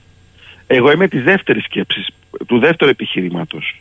Λέω να ξεκινήσουν οι έρευνες και ας αυτό μη συνδεθεί με άλλες ε, ναι, ναι. σκέψεις και άλλα επιχειρήματα. Γιατί κάποια στιγμή επιτέλους πρέπει να ξεκινήσουμε. Όπως όπως ξεκίνησε η Κύπρος. Έτσι, έτσι πρέπει να κάνουμε και εμείς. Δηλαδή, αν περιμένουμε να λύσουμε όλα τα γεωπολιτικά για να βγάλουμε τον εθνικό πλούτο, δεν καλά κρατιά. Ναι. Δεν θα το βγάλουμε ποτέ. Και δεν θα μας αφήσουν και να το βγάλουμε ποτέ. Γιατί ξέρετε, ορισμένες από τις κινήσεις των εχθρών μας και κυρίως της Τουρκίας δεν είναι ε, μόνο και μόνο για να οριοθετηθούν κάποια ζητήματα. Είναι για να μας μπλοκάρουν και σε ορισμένα ζητήματα. Να μπλοκάρουν εξελίξεις που μπορούν να πάνε τη χώρα μπροστά. Να μας φρενάρουν δηλαδή για να μην μπορέσουμε να προχωρήσουμε. Η οποία Τουρκία κάνει εξορίξεις στη Μαύρη Θάλασσα. Mm. Ξεκινάει εξορίξεις στη Μαύρη Θάλασσα όπου δεν, θα έχει, δεν έχει προβλήματα τέτοια αλλά θέλει να μπλοκάρει τις δικές μας εξελίξεις στην ε, Ανατολική Μεσόγειο και στο Αιγαίο. Καταλαβαίνετε ότι εδώ δίνεται και μια μάχη ποιος πρώτος θα προλάβει τον άλλον και θα αποκομίσει τα μεγαλύτερα ωφέλη και στο ενεργειακό ζήτημα. Βέβαια δεν το συζητάμε. Η Τουρκία προχωράει πολύ πιο γρήγορα από εμάς σε μια σειρά από θέματα. Και ο πρόσφατος, ο, ο τωρινός πόλεμος της ε, ε, Ρωσίας με την Ουκρανία την βολεύει πάρα πολύ και την έχει ενισχύσει ε, φοβερά. Άρα λοιπόν από τη μία πλευρά πράγματι θεωρώ ότι θα επιχειρηθεί με διάφορους τρόπους να καθίσουμε σε ένα τραπέζι για να πάμε σε ένα μοίρασμα των δικών μας δικαιωμάτων, του δικού μας πλούτου ε, με, με βάση τη, με πρότυπο τη συμφωνία Λιβάνου-Ισραήλ, ένα το κρατούμενο, αλλά ασχέτως αυτού εμείς θα πρέπει να τρέξουμε το συντομότερο δυνατόν να αξιοποιήσουμε τον εθνικό μας πλούτο χωρίς να μπαίνει κανένα εμπόδιο σε αυτό. Σε περιοχές που δεν μπαίνει κανένα εμπόδιο σε αυτό. Είναι εθνικοί οι λόγοι για τους οποίους πρέπει να συμβεί αυτό. Δημήτρη Ζούλη, θέλω να τον ευχαριστήσω, ε, ο Διευθυντής Δημοκρατίας. Ε, Εγώ σας ευχαριστώ πολύ. Για αυτή τη συζήτηση η οποία δεν περιορίστηκε μόνο στο τρέχον της επικαιρότητας, άνοιξε και καλώς άνοιξε κατά τη γνώμη μου. Καλημέρα κύριε Ριζουλή, να είστε καλά. Καλημέρα, να είστε καλά, σας ευχαριστώ πολύ. 11 και 11 πρώτα λεπτά. Λέει ο φίλος μου ο Μιχάλης, ο Κάλαρος, η έρευνα στη Δυτική Κρήτη, Γιώργο, είναι απλώς το τυράκι της κυβέρνησης και της ελίτ που δεν θέλουν να βγουν οι υδρογονάνθρακες. Το μήνυμα είναι να πάμε να βγάλουμε τους υδρογονάνθρακες δυτικά της Κρήτης, αφήστε τις περιοχές νότια της Ρόδου και του Καστελορίζου. Ο Στέφανος, η Exxon Mobil αν οχληθεί καθ' τρόπο, αυτό σημαίνει πόλεμος για τις ΗΠΑ. Η Exxon Mobil, Στέφανε. Αλλά αν εκεί που τρυπάει η Exxon Mobil δεν ενοχλούνται οι απέναντι, μην νομίζεις ότι θα οχληθεί κανείς. Ε, Επίση, ο Μιχάλης λέει: Σωστός ήταν ε, ο κύριος Ζούλης. Η Τουρκία έχει αρχικό στόχο να βγάλει η Ελλάδα υδρογονάνθρακες πουθενά. Λοιπόν, πάμε τώρα σε έναν από τους εμπειρότερους πολιτικούς συντάκτες και επικεφαλής του πολιτικού ρεπορτάζ στο ΑΕΔΙΣΙΣ, τον κύριο Γιώργο Λακόπουλο. Να δούμε ο ίδιος πώς βλέπει όλο αυτό το κλίμα μετά και τη χθεσινή ομιλία του Πρωθυπουργού ε, στην Πολιτική Επιτροπή του κυβερνώντος κόμματος και τι ο ίδιος εκτιμά ότι έχουμε να περιμένουμε από εδώ και πέρα. Καλημέρα κύριε Λακόπουλε. Καλημέρα και εγώ καλημέρα σε όλους. Ε, αυτό που είδαμε χθες ε, είχε μία πρωτοτυπία. Δηλαδή ήταν μια ε, επιχείρηση επικοινωνιακή του Πρωθυπουργού που είχε δύο στόχους, απέτυχε και στους δύο. εάν ο ένας στόχος ήταν να απαλείψει τις υπόνοιες που βαρύνουν και την κυβέρνησή του και τον ίδιο για τις υποκλοπές, νομίζω ότι απέτυχε, ίσως δεν επιχείρησε καν γιατί δεν έδωσε καμιά απάντηση στα ερωτήματα που τίθενται. Και συνεχίζουν να τίθενται. Τώρα έχουμε μια καινούργια αποκάλυψη α, προχθεσινή ή χθεσινή, δεν θυμάμαι καλά. Χθεσινή, χθεσινή, ναι, ναι. Το Predator αγοράστηκε από την κυβέρνηση πακεταρισμένο μέσα σε μια άλλη αγορά μεγαλύτερη και αγοράστηκε από την ΑΕΠ για την, ε, για την ακρίβεια και εγκαταστάθηκε στην Αγία Παρασκευή. Ο δεύτερος στόχος ήταν ε, να τονώσει το φρόνημα των στελεχών του, των υπουργών του και των βουλευτών του. Νομίζω ότι και σε αυτό απέτυχε και ενδεχομένως δεν είναι καθόλου ανεσημασίας ότι ο Πρωθυπουργός δεν συγκάλεσε το βασικό όργανο της Πρωθυπουργίας του, που είναι η κοινωνική ομάδα των, στην Πρωθυπουργία. Δεν υπάρχει χάρη στις ψήφους των μελών της Κεντρικής Επιτροπής Πολιτικής Γραμματείας, πώς το λέει το κομματικό όργανο. Υπάρχει χάρη στην ψήφο εμπιστοσύνη που του έδωσαν τα μέλη της κοινωνική ομάδας. Παρ' όλα αυτά, αποφεύγει να συγκαλέσει την κοινωνική ομάδα γιατί γνωρίζει ότι εκεί υπάρχουν έχουν εκφραστεί ήδη δημοσίως 4-5 φωνέ ε, με αντίληψη. Ενδεχομένως θα εκδοθούν περισσότερες αν ε, δοθεί η ευκαιρία. Άρα λοιπόν ε, δεν κατάφερε παρότι ύψωσε τους τόνους, παρότι προσπάθησε να αποπροσανατολίσει τη συζήτηση. Τώρα να θυμάται ότι μπορεί να τον παρακολουθήσει ο Τσίπρας, ότι έχει βάσιμες υποψίες ότι επί της ΣΥΡΙΖΑ ήταν και ο ίδιος υπό παρακολούθηση. Πες να ξανασταθεί, λίγο νωρίς το θυμήθηκε να λέει ότι επί των ημερών του η διαπλοκή και οι επιχειρηματίες, οι μεγάλοι επιχειρηματίες, αυτοί που εμπλέκονται στα, στα δημόσια πράγματα φοβούνται και δεν τον θέλουν, αυτό είναι λίγο ε, περίεργο γιατί αντιφάσκει με την, με τη διαδρομή του και με την ιστορία του. Είναι προφανές ότι ο κ. Τζουδάκης υπάρχει στη Νέα Δημοκρατία ως αρχηγός και υπάρχει και στην Πρωθυπουργία χάρη στην αμέριστη και τυφλή στήριξη που του παρήχαν συγκεκριμένα επιχειρηματικά μπλοκ με το το προφανώς όπως φάνηκε στη συνέχεια αλλά είναι περίεργο ότι προσπαθεί να απεμπλακεί από αυτό επικαλούμενος τον, ε, το πνεύμα του mm. πατέρα του Θέλη ο οποίος ε, και αυτός ήταν δημιούργημα των συμφερόντων αλλά μετά όταν χάλασαν κάποια από τα συμφέροντα και τον έριξαν τον έριξαν με έναν τρόπο ανίερο κατά τη γνώμη μου έτσι, δηλαδή η ανατροπή εκλεγμένου πρωθυπουργού δεν είναι ομαλή πολιτική εξέλιξη. Προβλέπεται βέβαια, αλλά εν πάση περιπτώσει δεν είναι και ότι καλύτερο για μια δημοκρατία. Τότε λοιπόν θυμήθηκε ότι υπάρχουν διαπλεκόμενα συμφέροντα που χρησιμοποίησαν τον Αντώνη Σαμαρά για να τον ανατρέψουν. Άρα λοιπόν ήταν μια μέρα η οποία μπορεί να το δει κανείς και σήμερα και στην περιέργεια ατμόσφαιρα. Δεν προσέφερε τίποτα στον Πρωθυπουργό. Οι βουλευτές του και οι υπουργοί του ζουν, το ξέρουμε όλοι αυτό, ζουν με την αγωνία της επόμενης αποκάλυψης ο βασικός ε, φορέας αυτών των αποκαλύψεων, ο επικεφαλής της εφημερίδας δοκουμέντου, ο Κώστας Αξεβάνης, είπε χθες ότι έχει και άλλα στοιχεία και θα δώσει και άλλα ονόματα σε δημοσιότητα. Οπότε νομίζω ότι περισσότερο περιμένουν, έχουν τα αυτή τους και το βλέμμα τους στραμμένο στην Κυριακή και στη τι μπορεί να αποκαλυφθεί. Ε, ή στον, ε, στους συναδέλφους Τέλου και Τριανταφύλου και τι μπορεί να αποκαλύψουν από το Ιστάκι Story. Ή παρά σε αυτά που είπε ο Πρωθυπουργός τα οποία αν κατάλαβα καλά και την εικόνα που είδα, ενθουσίαζαν τον κύριο Μηταράκη, τον κύριο Πλεύρη, τα σούλα και οι άλλοι χειροκροτούσαν με το ζόρι. Ε... Λοιπόν, εν πάση περιπτώσει δεν, δεν υπήρξε, δεν κύλησαν τα πράγματα μπροστά, δεν ε, η θέση του με αυτή την ομιλία. Νομίζω ότι βρίσκεται στο ίδιο σημείο που βρίσκεται πάντα. Πόσο μπορεί να συνεχιστεί όμως ένα τέτοιο κλίμα που γενικώς είναι τοξικό, αυτό το ξέρεις καλύτερα από εμένα Γιώργο Λακόπουλε. Όταν σήμερα το πρωί, για παράδειγμα, ο συνήγορος, έτσι τον έχουμε μάθει, πολιτικό πρόσωπο είναι του κυρίου Βαξεβάνη, ο κύριος Ματζουράνης είπε ότι υπάρχουν τρεις άνθρωποι οι οποίοι ε, μετήχαν στις παρακολουθήσεις υποκλοπές έτοιμοι να καταθέσουν αν τους δοθεί το καθεστώς του προστατευόμενου μάρτυρα. Στην ουσία είναι μήνυμα προς τη δικαιοσύνη αυτό από ό,τι καταλαβαίνω εγώ. Αυτό είναι μήνυμα προσωπικά στον κύριο Ντογιακό. Ναι. Είναι ένα, ένα ζήτημα για τον κύριο Ντογιακό.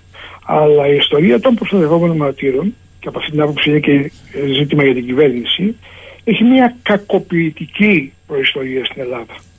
Δηλαδή οι προστατευόμενοι μάρτυρες είναι μάρτυρες είναι πρόσωπα επώνυμα, γνωστά στην πολιτεία, που τα γνωρίζει με όλα τα στοιχεία τους, εκτιμά ότι είναι σε θέση να γνωρίζουν και τους καλεί να καταθέσουν και για να τους διευκολύνει, να τους να τους προστατεύσει, τους θέτει υπό την υποδικαστική προστασία. Είναι μια νόμιμη διαδικασία, αλλά είδαμε όμως την κυβέρνηση και όταν ήταν στην αντιπολίτευση στην Νέα Δημοκρατία και ως κυβέρνηση, είδαμε να επιτίθεται στους ε, προστατευόμενους μάρτυρες με χαρακτηρισμούς όπως κουκουλοφόροι mm. και άλλες ανοησίες, μέχρι που ήρθε βεβαίως το Δικαστικό Συμβούλιο και το, το Αριουπάγου το Δικαστικό Συμβούλιο Σωστό. και είπε σε πλήρη σύνθεση και με ομοφωνία ότι κα, καλώς κατέθεσαν οι προστατευόμενοι μάρτυρες, καλώς η κυρία Τουλουπάκη έκανε την έρευνα, ήταν η δουλειά της αυτή, αλλά πια Εν τω μεταξύ είχαν Η ζημιά είχε γίνει.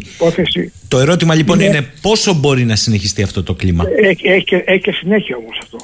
Στη συνέχεια η Ευρωπαϊκή Ένωση δια της αρμοδίας επιτρόπου της κυρίας Γιούροβα έθεσε επιτακτικά το θέμα της ε, ενίσχυσης του καθεστώτος προστατευόμενων μαρτύρων στην Ελλάδα μμ. γιατί είναι από τις λίγες χώρες που δεν τήρησαν την προθεσμία να το ισχυροποιήσουν μέχρι τον περασμένο Δεκέμβριο που έλεγε η σχετική οδηγία ο κύριος Τσιάρας, θα το θυμάσαι Γιώργο, ε, πήγε την ε, σχετική διάταξη Βουλή, ε, στη Σιώμη, στο Ευρωπαϊκό Συμβούλιο, όπου εκεί όλοι θυμόμαστε ότι ανέλαβε τη διεύθυνση του Υπουργικού Συμβουλίου ο Άδωνης Γεωργιάδης, όχι, όχι τυχαία όπως αποδείχθηκε εκ των υστέρων, και ο Πρωθυπουργός είπε στο Τσιάρα, άστο για αργότερα. Το αργότερα δεν υπήρξε και αναγκάστηκε, θυμάσαι, προδημήνου, τότε ήταν θυμάμαι καλά, να έρθει προσωπικά η κυρία Γιώργο στην Αθήνα. Σωστά. Να δει, να δει τον Πρωθυπουργό και να του θέσει ανάμεσα στα άλλα με πολύ μεγάλη ένταση και αυτό το ζήτημα. Και δύο-τρει μέρες μετά είδαμε τον Υπουργό Δικαιοσύνη να δίνει στη διαβούλευση, αυτό γίνεται νομίζω αρχές Οκτωβρίου, είδαμε στη διαβούλευση, να δίνει σε διαβούλευση το σχετικό νομοσχέδιο, αλλά έχει πέρασει ένας μήνας, περισσότερο από ένας μήνας, ενάμιση μήνα, και μην το είδατε, μην το απαντήσατε, όταν αυτή η κυβέρνηση μας έχει συνηθίσει να κλείνει τη διαβούλευση σε τρεις και πέντε μέρες, όπως ξέρουμε σε άλλες περιπτώσεις. Μπορεί να συνεχιστεί αυτό το κλίμα, Γιώργο; Άρα λοιπόν τώρα, αυτό που λέει ο Ματουράνης, και για να το λέει, α, το λέει με καλό γνώσεως, γιατί δεν είναι ένας, ε, πέρα από τον έμπειρος δικηγόρος, είναι και υπερασπιστής στο ειδικό δικαστήριο. Συνεπώς δεν θα έλεγε πράγματα τα οποία στους δικαστές θα φαινόταν περίεργα, ε, αβάσιμα κλπ. Κατά συνέπεια λοιπόν κάτι έχει υπόψη. Σε κάθε περίπτωση όμως, ο κ. Βεβιάκο, ο νόμος λέει, αν θυμάμαι καλά, γιατί πρόλαβα και έδειξε μια μαρτία το πρωί, λέει ότι βασικά ο εισαγγελέας του αρμοδίου, το, ο εισαγγελέας του δημιουργικού της αρμόδιας mm-hmm. περιφέρειας, με την συνεργασία του, του αντισαγγελέα του Αλλοπάγου, του αρμόδιου αντισαγγελέα, υποθέτω, κάποιο πρέπει να είναι αρμόδιος για αυτά στην κατανομή που κάνουν οι αντισαγγελεί, ε, προχωράνε στο, στην απόδοση του καθεστώτος δικαστικής προστασίας. Ε, δεν ξέρω αν θα γίνουν και αν ε, έχουν μια διαδικασία που έχουν από ό,τι θυμάμαι την προηγούμενη φορά. Το θέμα επήγει, οπότε είναι η υπόθεση του κ. Τογιάκου να κινήσει αυτές τις διαδικασίες. νομίζω ότι ο νόμος επιτρέπει και στο κ. Τσιάρα να το ζητήσει. Ε, επίσημα, όχι παρασκηνιακά. Υπάρχει μια διαδικασία όπου ο, ο, αυτό θα ήταν και ένα, και ένα καλό δείγμα ότι η κυβέρνηση επιθυμεί όλα στο φως. Αυτό θα ήταν. Η κυβέρνηση όμως, όπως ξέρουμε, εάν επιθυμούσε, θα έκανε το αυτονόητο. Θα ε, έπαιρνε πίσω τη διάταξη για την απαγόρευση στην ΑΔΑΕ να δίνει τα στοιχεία των παρακολουθήσεων σε αυτούς που έχουν τεθεί υπό παρακολούθηση. Των υστέρων έστω. Αυτό όμως δεν το κάνει, δεν το συζητάει καθόλου, δεν το αναφέρει, δεν αναφέρεται καθόλου σε καμιά από τις ε, ε, αναγγελίες, τις πολλές ομιλίες του Πρωθυπουργού. Συνεπώς δεν πρόκειται να το κάνει. Υπάρχει όμως πια ένα καινούριο ζήτημα το οποίο το οποίο εμπλέκονται και από μια άλλη σκοπιά η Ευρωπαϊκή Ένωση. Δηλαδή εκτός από το ανοιχτό ζήτημα της Επιτροπής Πέγκα, το οποίο δεν έκλεισε ακόμη, υπήρξε μια διαψηφισμό ε, ανάμεσα στην κυβέρνηση και προσωπικά στον Πρωθυπουργό. Αφού βγήκε σε λαγός πρώτα η κυρία Σιμακοπούλου και είπε ότι αυτά που είπε η αντιπρόεδρος της. Ε, η αρμόδια, δεν είναι ακριβώς αντιπρόεδρος, η, η αρμόδια πράγματα, ναι, ναι. η βουλευτή, η Σοφή Ντιβέλ, ενδέλειψε από την, ε, για, το προσχέδιο της, της απόφασης είναι προσχέδιο και δεν έχει επέλθει η οριστική διαμορφώσή του. Κυριακή κοντή γιορτή θα έρθει. Μην νομίζω ότι θα απέχει πολύ από το, από το προσχέδιο. Υπάρχει μια προσπάθεια να καλυφθεί α, η συμμετοχή του Πρωθυπουργού. Αυτό όμως ε, δεν ξέρω αν θα γίνει ε, πλήρως. Σίγουρα όμως ε, θα μείνει ανοιχτό ε, η προσβλητική αντιμετώπιση του Πρωθυπουργού στην Επιτροπή Πέγκα, την οποία τόσο ανέφερε καλά χθες, απίστευτος, ε, να τη συναντήσει. Το Ευρωκοινοβούλιο δεν είναι ε, μια υποεπιτροπή της υποεπιτροπής, είναι το κορυφαίο εκλεγμένο όργανο στην Ευρώπη. Και συνιστά όταν καλεί κάποιον για να συζητήσει, δεν μπορούσε για μάρτυρα, συνάντηση του συνέδρου, δεν τον κατηγορούσαν για τίποτα.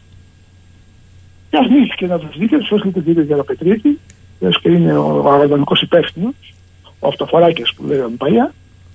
Ε, νομίζω ότι αυτό το, το εξέφρασαν, το εξέλαβαν ω προσβολή πολύ. Θα δούμε τι θα γίνει. Πάντως, δίπλα σε αυτό, ναι. ετέθηκε ένα άλλο ζήτημα από Ευρωπαϊκής Σκοπιάς. Ο νόμος δεν έχει ψηφιστεί ακόμη για την, για την, προστασία, για την ενίσχυση της προστασίας των προστατευόμενων μαρτύρων. Ο νόμος υπάρχει από το 2014. Κατά συνέπεια, λοιπόν, νομίζω ότι αυτό είναι μια καινούργια πληγή η οποία δεν ξέρω πόσο θα αιμορραγήσει. Πάντως δεν είναι αφορά μόνο τον Πρωθυπουργό, αφορά πρωτίστως και τον κύριο Ντογιάκο, ο οποίος μέχρι στιγμής δεν έχει δώσει δείγματα ανεξάρτητου δικαστή, δικαστικού λειτουργού. Θέλω να σου θυμίσω ότι ο κύριος Ντογιάκο, ε, όταν ξέσπασε η υπόθεση Ανδρουλάκη, δεν διέταξε έρευνα που θα πρέπει να λάβει προσωπικά ο ίδιος στην ουσία για, την, ε, για τις συνθήκες της παρακολούθησης, αλλά διέταξε έρευνα για το πώς διέρευσε αυτό το θέμα. Σωστά. Δηλαδή, ουσιαστικά το διαρροέα ψάχνει. Ναι, ναι, ναι. ναι. Ε...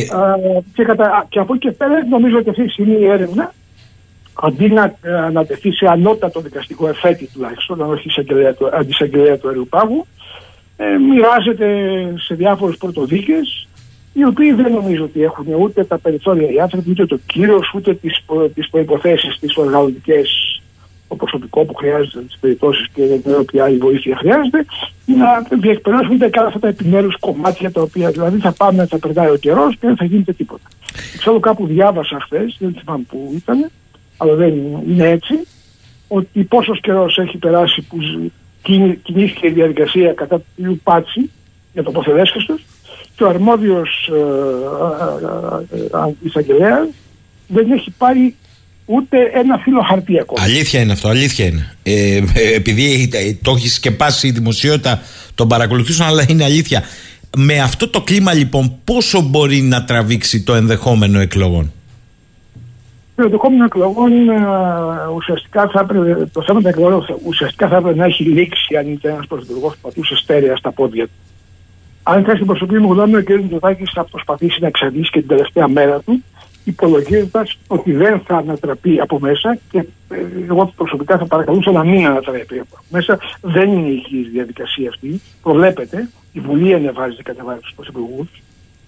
Εν προκειμένου ε, για να συμβεί αυτό πρέπει να χάσει ένα μέρος ε, τη βουλευτική του δύναμη, να περάσει σε θέση μειοψηφία και να ανατραπεί. Δεν το βρίσκω σοβαρά. Νομίζω ότι η μέρη του κ. Μητσοδάκη πια ο χρόνος του κ. Μητσοδάκη μετράει αντίστροφα.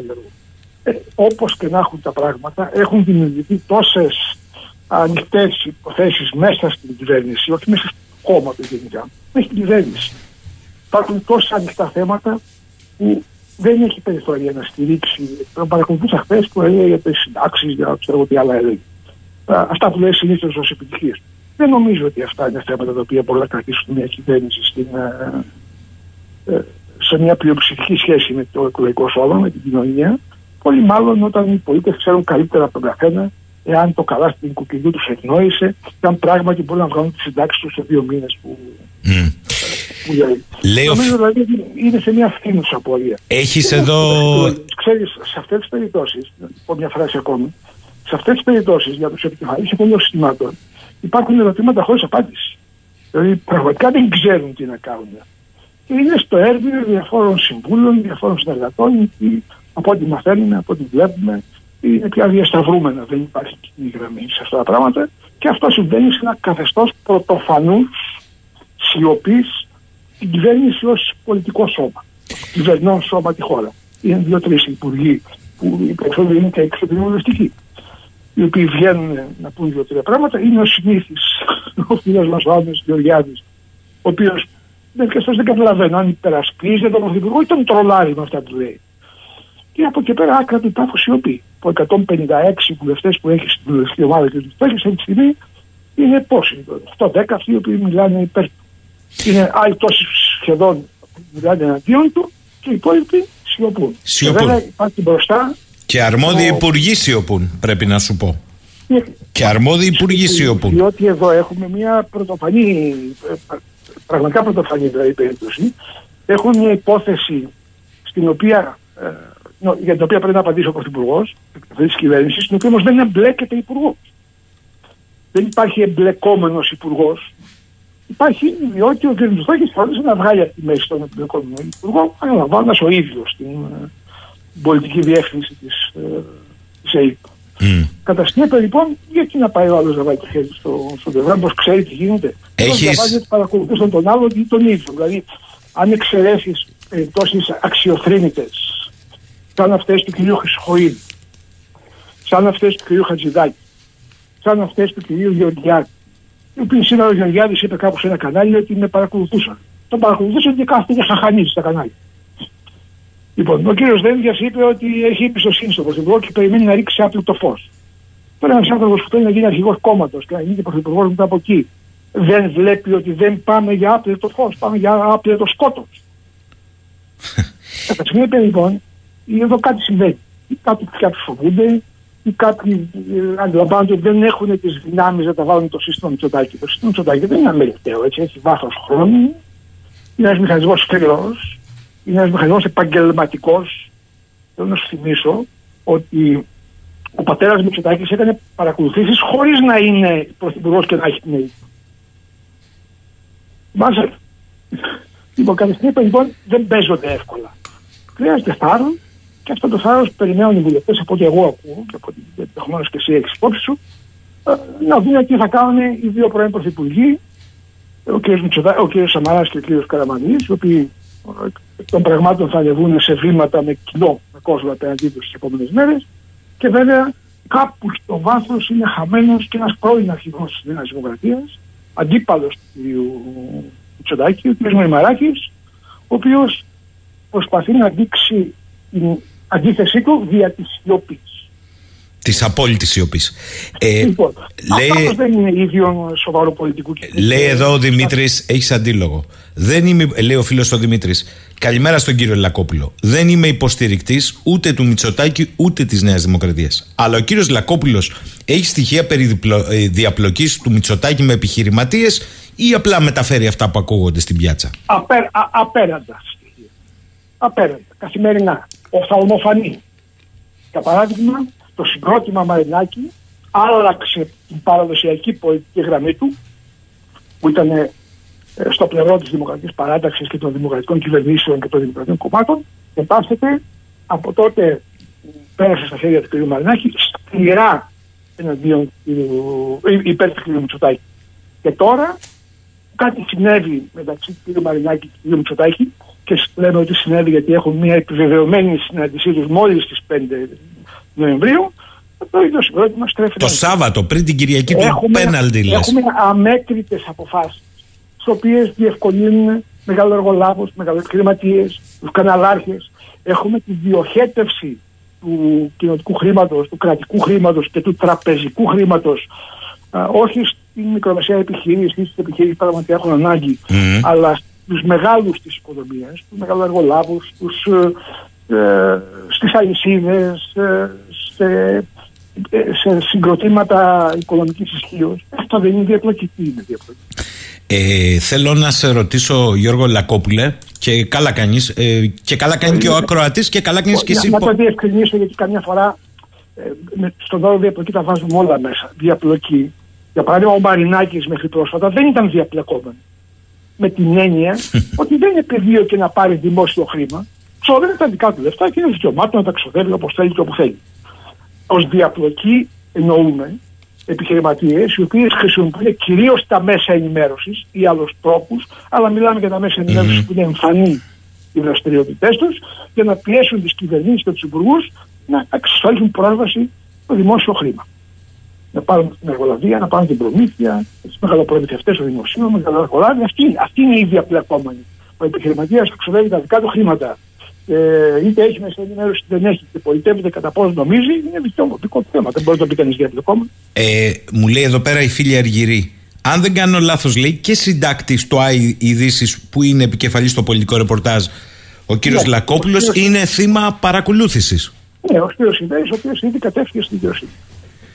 Όπως πρέπει να κάνει ο καθένας δηλαδή. Μου κάνει εντύπωση δηλαδή που οι, οι άνθρωποι του συστήματος Μητσοτάκη, οι άνθρωποι της κυβέρνησης Μητσοτάκη, οι άνθρωποι της ευρύτερης Νέας Δημοκρατίας, τον οποίο, τον οποίο το όνομα κρεμάστηκε στο τσιγκέλι, δεν κατέφυγαν στην δικαιοσύνη να ζητήσουν διερεύνηση καταθέτοντας μια μήνυση κατά γνώσεων. Δεν κατέφυγαν στην δικαιοσύνη αντίον του κ. Βαξεβάνη.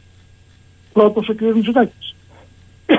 Ο κ. Μητσοτάκη κατηγορεί τον, α, Μμ. τον εκδότη του ντοκουμέντου, χρόνια τώρα, ότι το συκοφαντίο τον λασπώνει αυτό και τη σύζυγό του, αλλά μία φορά στη δικαιοσύνη δεν κατέφυγε.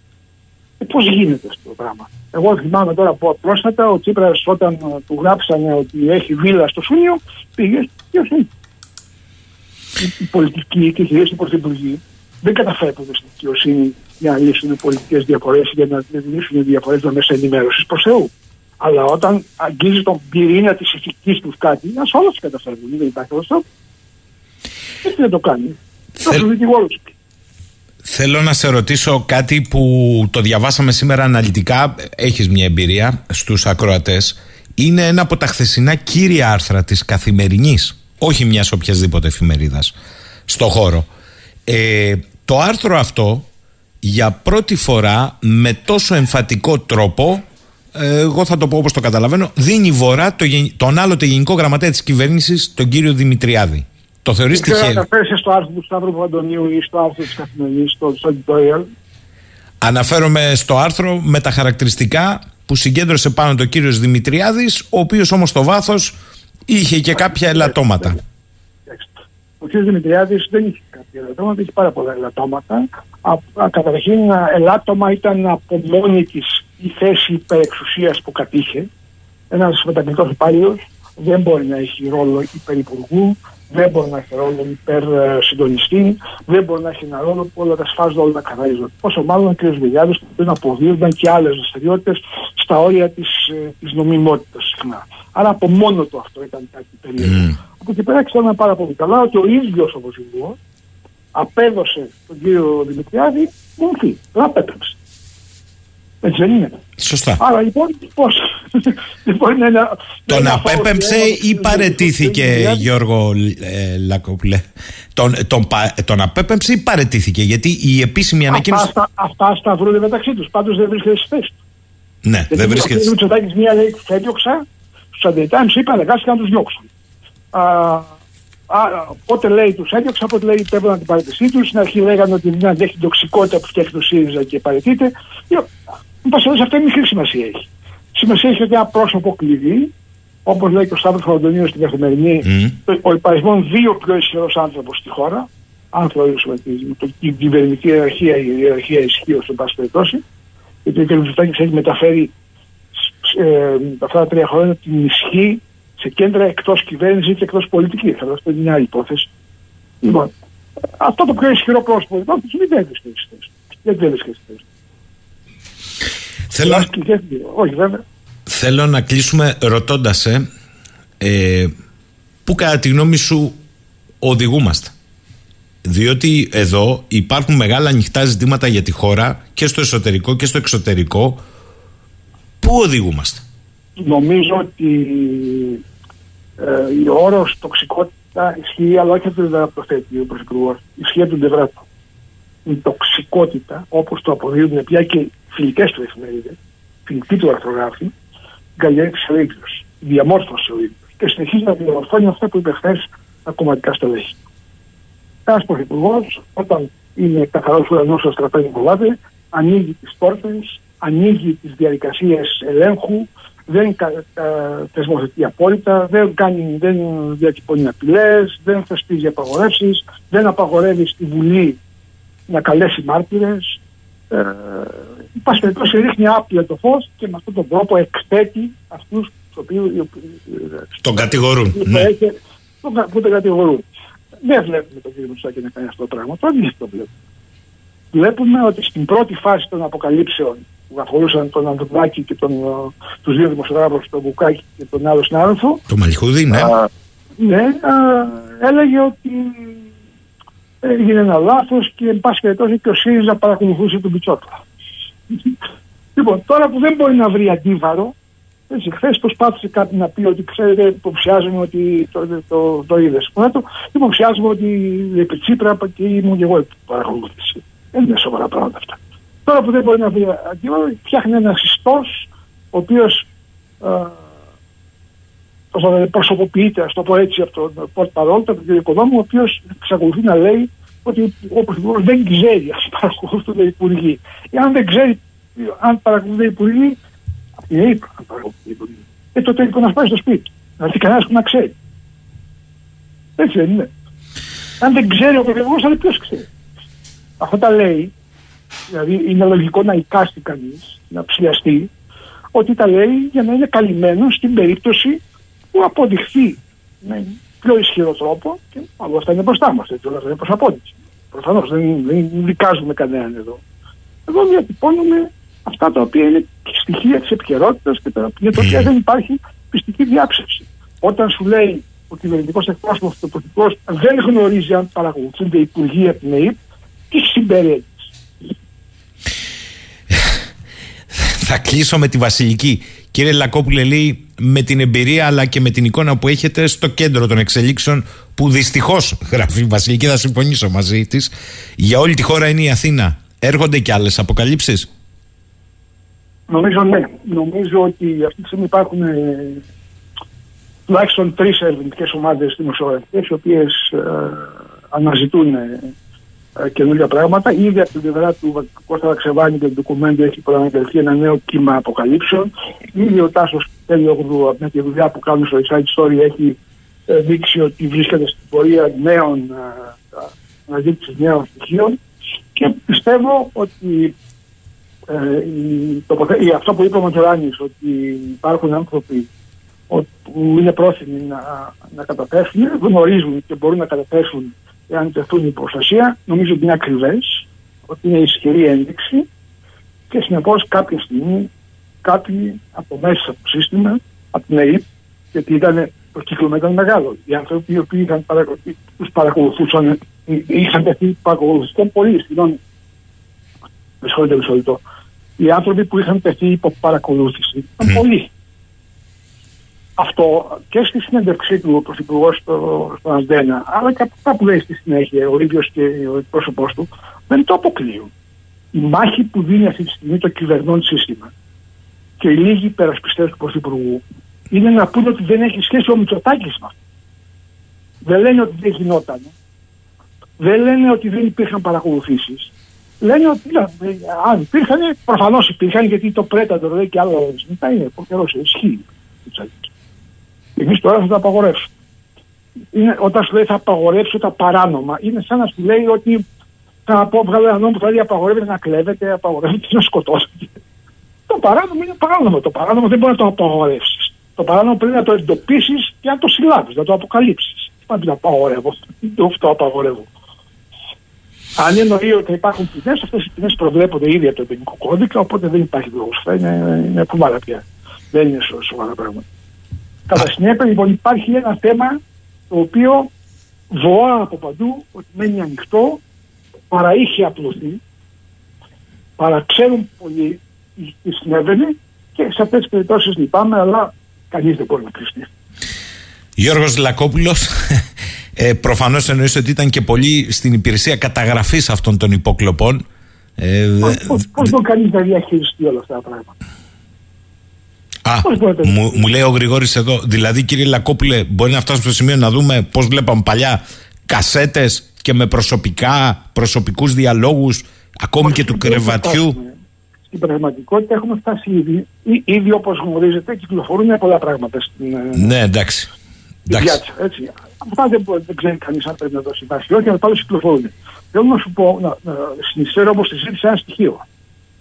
Η κυβέρνηση επισήμως ή μη επισήμω και η ΕΕ πιο επισήμως στην Επιτροπή, την Επιτροπή της Βουλής, είπαν ότι το υλικό των καταγραφών Ανδρουλάκη δεν υπάρχει. Ναι. Από εκεί πέρα, όλοι οι χαθεί, άλλοι όλοι πήγαν να κάνουμε μια, μια αναβάθμιση και το χάσαμε. Αυτά δεν χάνονται. Έτσι, τίποτα δεν χάνεται σήμερα στο ηλεκτρονικό. Λοιπόν, 100 μέτρα κάτω γύρω από το θάψεις, το μπορεί να βρεθεί. Υπάρχουν ίχνη πια ψηφιακά. Αυτό ξέρεις τι σημαίνει. Σημαίνει ότι αυτό το υλικό έχει φύγει από τα αρχεία της ΕΕΠ και βρίσκεται σε κάποια χέρια. Αυτά τα χέρια λοιπόν είναι ένα υλικό τριών μηνών νυχθημερών παρακολούθησης ενός πολιτικού και άγιος να είσαι, είσαι εκτεθειμένος. Άρα λοιπόν λέμε ότι δεν, μπο, δεν, δεν υπάρχουν κασέτες, υπάρχουν και παρά. Υπάρχουν και η ίδια κυβέρνηση λέει ότι υπάρχουν κασέτες εμέσως. Παραδέχεται. Έστω ότι μπορεί να υπάρχουν.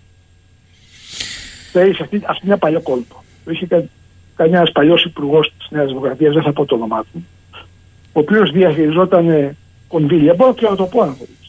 Λοιπόν, ο οποίος διαχειριζόταν κονδύλια. Ε, δικό σου θέμα, να το πεις άμα θέλεις. Εμείς εδώ. Είναι, είναι η περίπτωση του κ. Σαμαρά, όπως είμαστε. Ο οποίος στο Υπουργείο Εξωτερικών είχε χειριζόταν μισθά κονδύλια και τότε έγινε μια πολύ μεγάλη υπόθεση για δημοσιογράφους εμπλεκόμενους στην απορρόφηση αυτών των κονδυλίων. Ε, έγινε δικαστική έρευνα, κατέθεσε και ο Κώστας Μητσοτάκης, ο πατέρας του συνολικού πρωθυπουργού στην υπόθεση και ξαφνικά έγινε γνωστό ότι ναι, αλλά δεν μπορούμε να τα καταθέσουμε όλα στοιχεία γιατί οι αποδείξεις καταστράφηκαν. Λυπάμαι πάρα πολύ καλά ότι όλοι τότε διάβασαν το εξής. Οι αποδείξει μπορεί να καταστράφηκαν με επίσημη διαδικασία μάλιστα, αλλά τα αντιγραφά τους μπορεί να υπάρχουν. Μάλιστα. Γιώργος Λακόπουλος, θέλω να τον ευχαριστήσω για τη σημερινή συνομιλία. Καλημέρα κύριε Λακόπουλε, να είστε καλά. Εγώ, ευχαριστώ και εγώ καλημέρα σε όλους. Λοιπόν, ε, η ώρα είναι 11 και 44. Θα πάμε σε διάλειμμα. Θέλω να πω κάτι για το μήνυμα που έστειλε ο φίλος ο Κώστας. Κώστα, ε, εμένα δεν με ενδιαφέρει, γράφεις εδώ, δεν με ενδιαφέρει ούτε η φορά, ούτε η αντίληψη, ούτε η πολιτική και κομματική συμπάθεια του καθενός ομιλούντα. Θα δεχόμουν αυτό που λες αν ήμασταν μονόπατα. Δεν είμαστε μονόπατα. Λοιπόν, κατά συνέπεια, νομίζω ότι όλα πρέπει να ακούγονται. Ακούσαμε προηγουμένως το διευθυντή μιας εφημερίδας που κινείται στο χώρο της ε, μεγάλης παράταξης Νέας Δημοκρατίας με κριτική στάση. Ακούσαμε τώρα τον διευθυντή του πολιτικού ρεπορτάζ του ΆΕ ο οποίος ασκεί διαχρονικά, ο το ιστότοπος αυτός, ε, κριτική στην κυβέρνηση. Τι είπε όμως ο κύριος Ριζούλης φίλε μου Κώστα, ότι οι δημοσιογράφοι πρέπει να είναι διαρκώς απέναντι σε κάθε μορφής εξουσία. Ακόμη κι αν είναι αυτοί που υποκειμενικά θα έβγαζε τη συμπάθεια σε κάποιους. Ο φίλο ο Φώτης. Καλημέρα, λέει. Μήπως πρέπει να αρχίσω να στέλνω κανένα λογαριασμό από το περσινό Οκτώβριο, εννοεί του ρεύματος. Να βάλω και κανένα από τον Οκτώβριο του 20 για να κάνουμε μια σύγκριση με τον Οκτώβριο του 22 και να δούμε τα πραγματικά προβλήματα και όχι αυτά που μας πασάρουν εντέχνω όσοι θέλουν ο κόσμος να ξεχάσει την ακρίβεια και να απορροθεί ανάλογα με το κόμμα του. Γιατί έτσι κι αλλιώς το θέμα υποκλοπές θα γίνει ό,τι με την επισύνδεση στον πρόεδρο του Πασόκ. Δηλαδή τίποτα ουσιαστικό. Και μένα λέει ο Φώτης, αυτή η ξαφνική ενορχήση των φίλων μέσων της κυβέρνησης με το Βαξεβάνι, μόνο ύποπτη μου φαίνεται, σαν δούριο ύπος. Είναι ο μόνος τρόπος οι οπαδοί της Νέας Δημοκρατίας να ξεχάσουν την τσέπη τους και να ψηφίσουν Κυριάκο αφού κάποιος επιτίθεται δίθεν στο κόμμα τους. Κάνω λάθος, λέει στο σκεπτικό μου ο Φώτης. Ο Τάσος, πριν φτάσουμε στις εξωτερικές που κανείς δεν λέει όχι, αν είναι όχι θολό, ανύπαρκτο το πλαίσιο, τι θα πάρει το δημόσιο; Η Νορβηγία τα τελευταία 15 χρόνια για τις γεωτρήσεις, μιλάει ο Τάσος, μόνο από το αέριο, το τονίζω, μόνο από το αέριο έχει σπράξει 2-3 περίπου 150 δις ανά έτος, λένε οι πίνακες επί 15 χρόνια, τόσα κάνει περίπου, με όχι εξωφρενικές ποσότητες κοιτασμάτων, θα τα λέγαμε κοιτασματάκια σε σχέση με τις προβλέψεις στην Ελλάδα. Τάσο δεν είναι το ίδιο. Η Νορβηγία έχει μια κουλτούρα, ε, μην κοιτάς που τη λένε πράσινη, πράσινη τη λένε για όλους τους άλλους. Έχει μια κουλτούρα στην εξόριξη αργού αρχικός και φυσικού αερίου, έχει κρατικό φαντ επενδύσεων γύρω από αυτό και μετά από αυτό συντάξεις και πράσινη ανάπτυξη ε, και έχει πίσω της μια διαδρομή 90 χρόνων. Ε, δεν το άφηνε για αύριο και μεθαύριο. Ο Δημήτρης ευχαριστεί για την απάντηση στο ερώτημα που έθεσε του κυρίου Λακόπουλου.